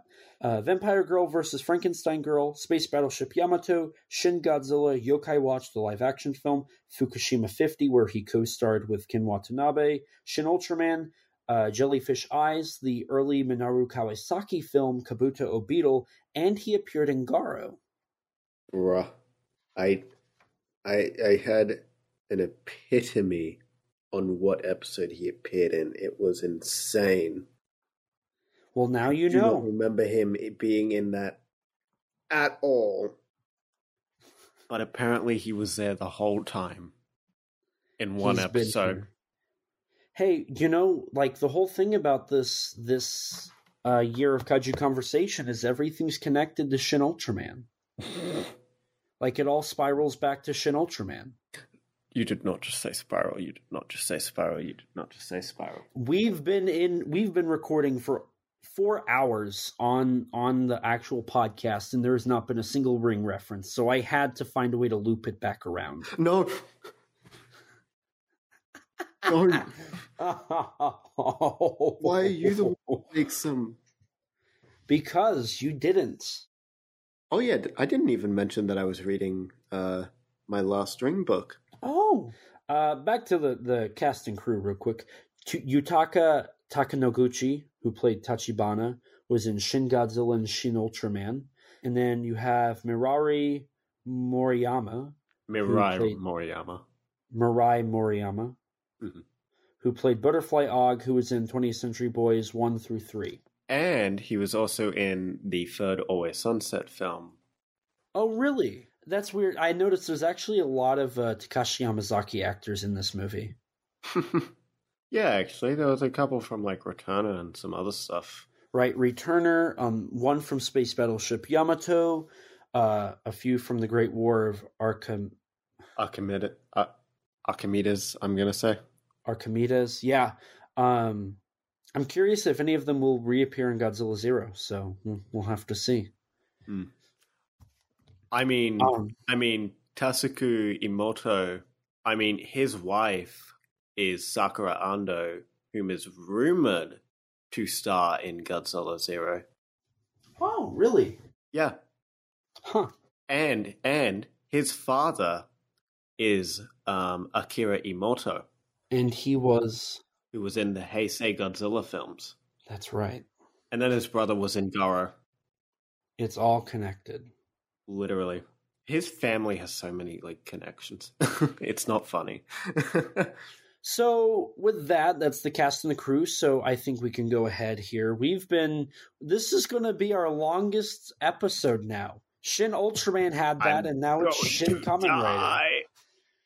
Well, at least we can say that we probably have the most thorough discussion of the film Shin Kamen Rider on a podcast Until someone else beats us somehow. Yeah. somehow. But before we wrap things up, I also just want to quickly talk here about our overall thoughts. Um, so Rex, I'm I'm honestly really curious. I've avoided reading your opinions um, because you were really excited to see this movie. Mhm. I want to know what you thought. Like, was it a letdown? Was it exactly what you wanted? Like, what what did you think? Mm. So Shin Kamen Rider, it's an interesting film because, you know, I had heard a lot leading up to it. I was very, very excited for it. When the all the spoilers came out after its release, when the NHK documentary came out, and there was a lot of things like learning, oh, there's a lot more CG than we originally thought. Oh, uh, the shocker they had it they deleted the practical shocker rider fight oh and all these sorts of things i hear all the drama behind the scenes and all that it's like maybe th- and seeing like the initial japanese response to this was kind of mixed certainly more mixed than shin godzilla or shin ultraman were Mm-hmm. but when i saw it i loved it baby You did. Yes, it was awesome. And the response has seemingly warmed up too. Even the Japanese response to it has Really? like gotten better. Yeah, yeah. Like the initial response, like reactions were pretty uh, polarizing for the most part, leaning a bit more to the positive side. So not quite Black Sun, where it's either you love it or you absolutely despise it in Japan. um, but and this actually did end up being the most successful uh, Kamen Rider movie. Yeah. It wasn't as successful as Shin Godzilla or Shin Ultraman, though. Which is, but like, here's the thing. So Shin Godzilla, I it's still not the most successful Godzilla movie. Um, I think it's number two, correct? Uh, like number three or four or something. Okay. But Shin Ultraman Could be wrong. is the most successful Ultraman movie, and Shin Kamen Rider is the most successful Kamen Rider movie. So by all like, by all For their own franchises, yeah, Kamen Rider and Ultraman have been very successful. I mean, Shin Ultraman just was very successful. It released at the perfect time. It Mhm. released during Golden Week. There wasn't too much notable competition. There was like some Hollywood films, but they were films that ended up just. It was kind of figured they were going to bomb in Japan, and they did. Mhm. Meanwhile, Shin Kamen Rider had some pretty stiff competition, and on top of that, it was it was uh, rated PG twelve in Japan. whereas Shin Godzilla and Shin Ultraman were both G rated. Mm-hmm. So a portion of the audience had parents concerned about taking their kids to see it. So Which kind of leads to an expected lower yeah, attendance. yeah, precisely. Okay. So where would you what what's your Shin ranking? Because I I don't see us getting another Shin movie to be honest. Um it seems like Shin Gamera will not happen and I don't think Anno will do Shin Super Se- uh, Sentai. Please just give us sequels to Shin Ultraman and Shin Kamen Rider, please God. Well, where would you take it? Where would you take Shin I mean- Kamen Rider to? I mean, they leave the they literally left the door open um for K and I.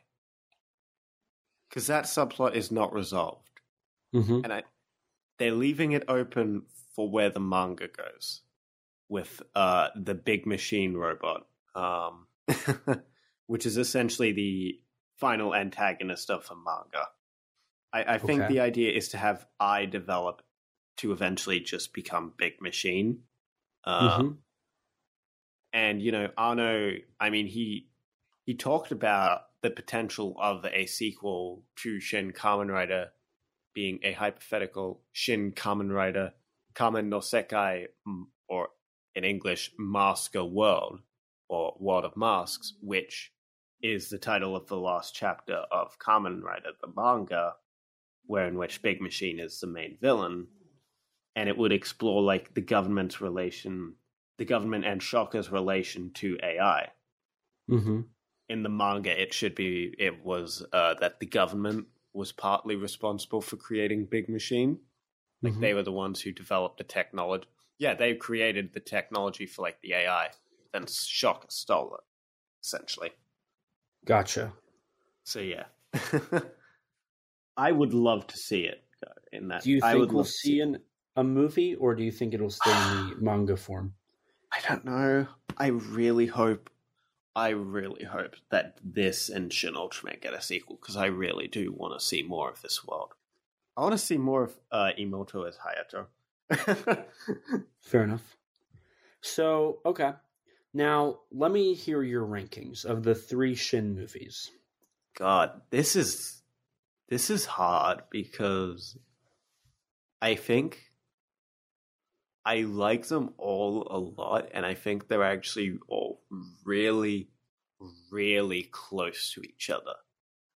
But if I had to rank them for now, in saying this, this could absolutely change on rewatch um, for all of these films, except for the one I think that is at the top that I think will be staying there. Um, Start at the bottom. yeah. So at the bottom, for now, I'm gonna say Shin Ultraman. Okay. I, I now bear in mind, I love Shin Ultraman, absolutely amazing movie. But I, but just based on my first watch alone, from what I remember of my feelings toward it on my on my first watch, compared to my feelings on Shin Kamen Rider on my first watch, I think I liked Shin Kamen Rider a bit more. Mm-hmm. Um, following that is Shin Godzilla, and then at the very top, Shin Evangelion. Bro, no, no, no, Yes. no, no, no, no, no. Yes. Rewind, Yes. rewind. Yes, You, you have to put Shin Kamen Rider in. I just did. You, you, you said Shin Evangelion. No, I said Shin Ultraman, Shin Kamen Rider, Shin gaslighting me. Godzilla, and then Shin Evangelion. No, I'm not gaslighting. Just listen to stop. the episode. Stop gaslighting me. Listen You're not going to do I'm this. saying. Stop. Stop. Just ignoring me. No, Stop you- trying to gaslight I- me. I'm not going to deal with this. Hen Shin. Man, you were you were literally Hideaki Anno with this abusive behavior on set. Don't you ever compare me to Hideaki Anno. I swear to God, Rex, I will end everything. You want you want to know what I have that Hideaki Hideaki Anno can't do? What? I can create an ending. I mean, he made a banger ending to Evangelion. He made two It was awful. endings. He made two banger It was endings. awful. It's literally It the was best awful. film. End of Evangelion is it. hot garbage, and No, the and- end of Evangelion in the show is awful. No, no, They're no. both bad. Oh yeah, that's right. There's actually three endings. I forgot. So there's the show ending. There's which end is of Evangelion. bad, which They're is bo- they're absolute garbage. amazing. They're both of them. They're amazing. awful. And then you are wrong. shut up, shut up, You- shut up. Let me speak. shut up, shut up. Let me speak. And then there's Evangelion 3.0 plus 1.0, aka Shin Evangelion, which is the best Shin movie by far. Okay, I'm done listening to. It was literally the best one. You are incredible. wrong. It was incredible. You are wrong. It was a literal masterpiece. Now, Two if and a half want- hours of animated perfection. Spider Verse, what's that? Never heard of it. Now, if we want to talk about the right opinion, let me let me let me just slide in here. Let me slide That into opinion. these DMs. so, I thought Shin Kamen Rider was a lot of fun. As I mentioned, this is my first and like this is my entry level into into the Kamen Rider franchise. Um, some people say this is a bad spot to start. I don't know. Um, I but disagree. I liked it. I, I enjoyed this. I enjoyed this thoroughly. Um, I didn't understand everything, but I, I I had enough explanation where I could follow the story and I could be interested in my characters and in my uh, story. I would love to see a sequel. I would absolutely love to see a sequel. I also agree. I want to see a Shin Ultraman sequel. I Mhm. feel like both of those, unlike Shin Godzilla, would be set up perfectly for sequels, and I would love to see that. So I, I hope I hope we see a, a, a future of these franchises. If I, I'd love to see a trilogy, I'd love to see a trilogy. Um, I like them. I like I like Shin Kamen Rider a lot. I really do. Mhm. If I had to rank the three Shin films, I would put Shin Godzilla at the bottom.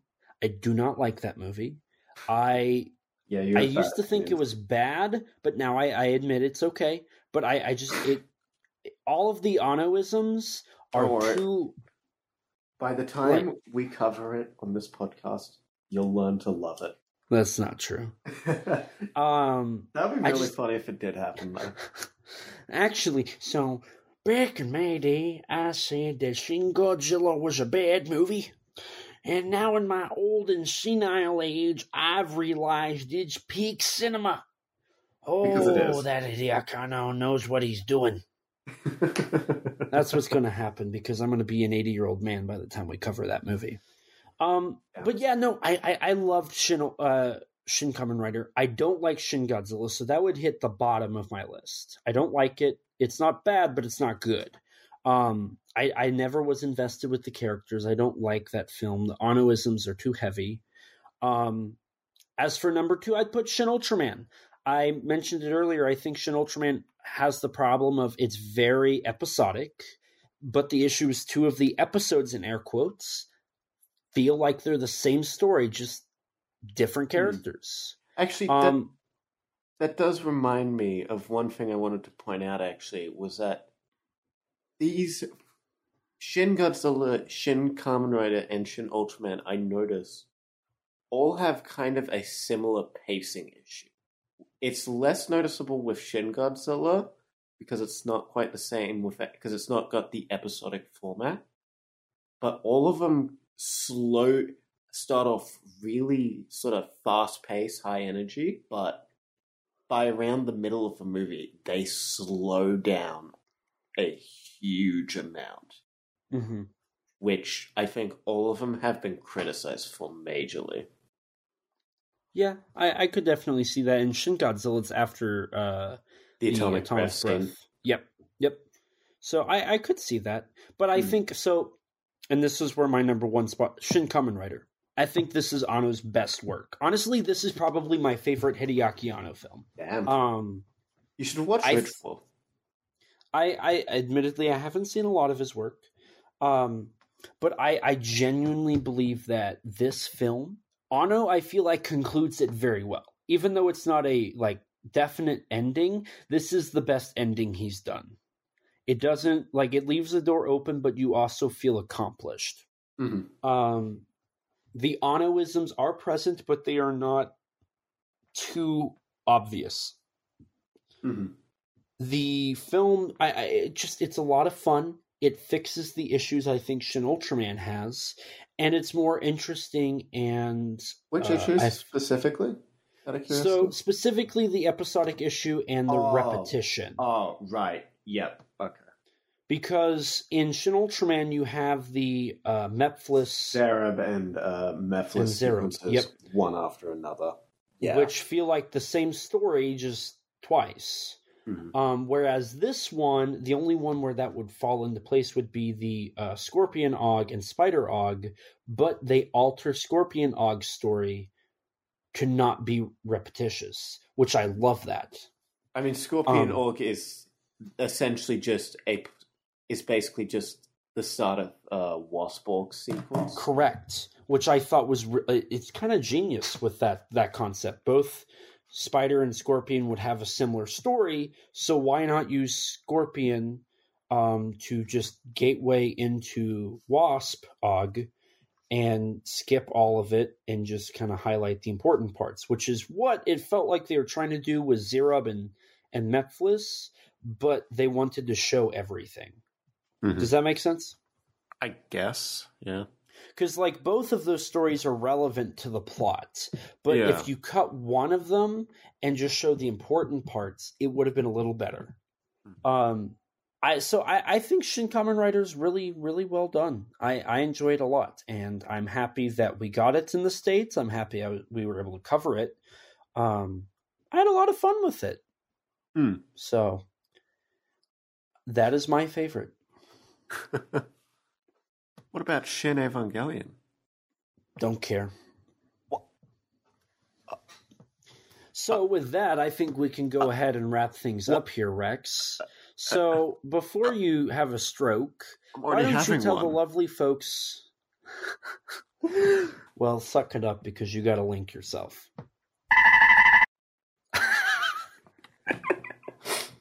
So why don't you go ahead and let the people know who are listening where they can find you because you have had a ton to edit. So Oh God. Well, dear listeners, if I make it through this recording, uh, you can find me on YouTube at RexXeno, on Twitter at Rex underscore Xenomorph, on Instagram Rex underscore Xeno, and I also write on the Tokusatsu Network. So feel free to check out me there.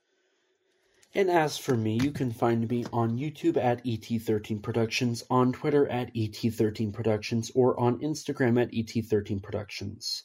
I also write for Kaiju Ramen Media, so if you go to kaijuramenmedia.com, you can purchase any of the articles we've posted, uh, the issues we posted, excuse me, or read the articles I've wrote. Beyond that, if you want to find my personal accounts, I'm not going to link them, but it's pretty easy to find them, so good luck. Um, I also used to do some writing for site uh, GodzillaMovies.com. You can find those articles still if you want to look. But as for the podcast, don't forget to rate us on iTunes. That boosts our ratings and helps us get recommended to more people just like you. We have been review bombed in the past, and we're sitting at a solid 3.1. I feel like for a podcast that talks about Shin Kamen Rider in depth for four hours, I feel like we're worth more than a 3.1. So if you guys could leave us an iTunes review, that would be highly appreciated. If you don't have an Apple device, which I don't blame you, I don't, that's actually really and honestly brutally a lie. I use a MacBook to do this podcast. You can rate us on Spotify now. So if you want to go leave a five star there, that'd be perfect. If you want to stay up to date with all things Kaiju Conversation related, follow us on Twitter at K-A-I-J-U underscore C-O-N-V-E-R-S. If you don't have Twitter, you can follow us on Instagram or like us on Facebook. If you're like me before podcasting and you don't have any social media, lucky you, you can email us at kaijuconversation at gmail.com, all lowercase, all one word, you know the drill. And as always, we'll read your reviews on air for everyone to hear. We also have a Teespring store. Uh, eventually, we'll have original artwork, but until then, you can sport an awesome logo on a t shirt or maybe even a coffee mug. If you'd like to chat with Rex and I, check out our Discord server full of others that have similar interests to you. Recently, there was a discussion about Let's see here. Drum roll.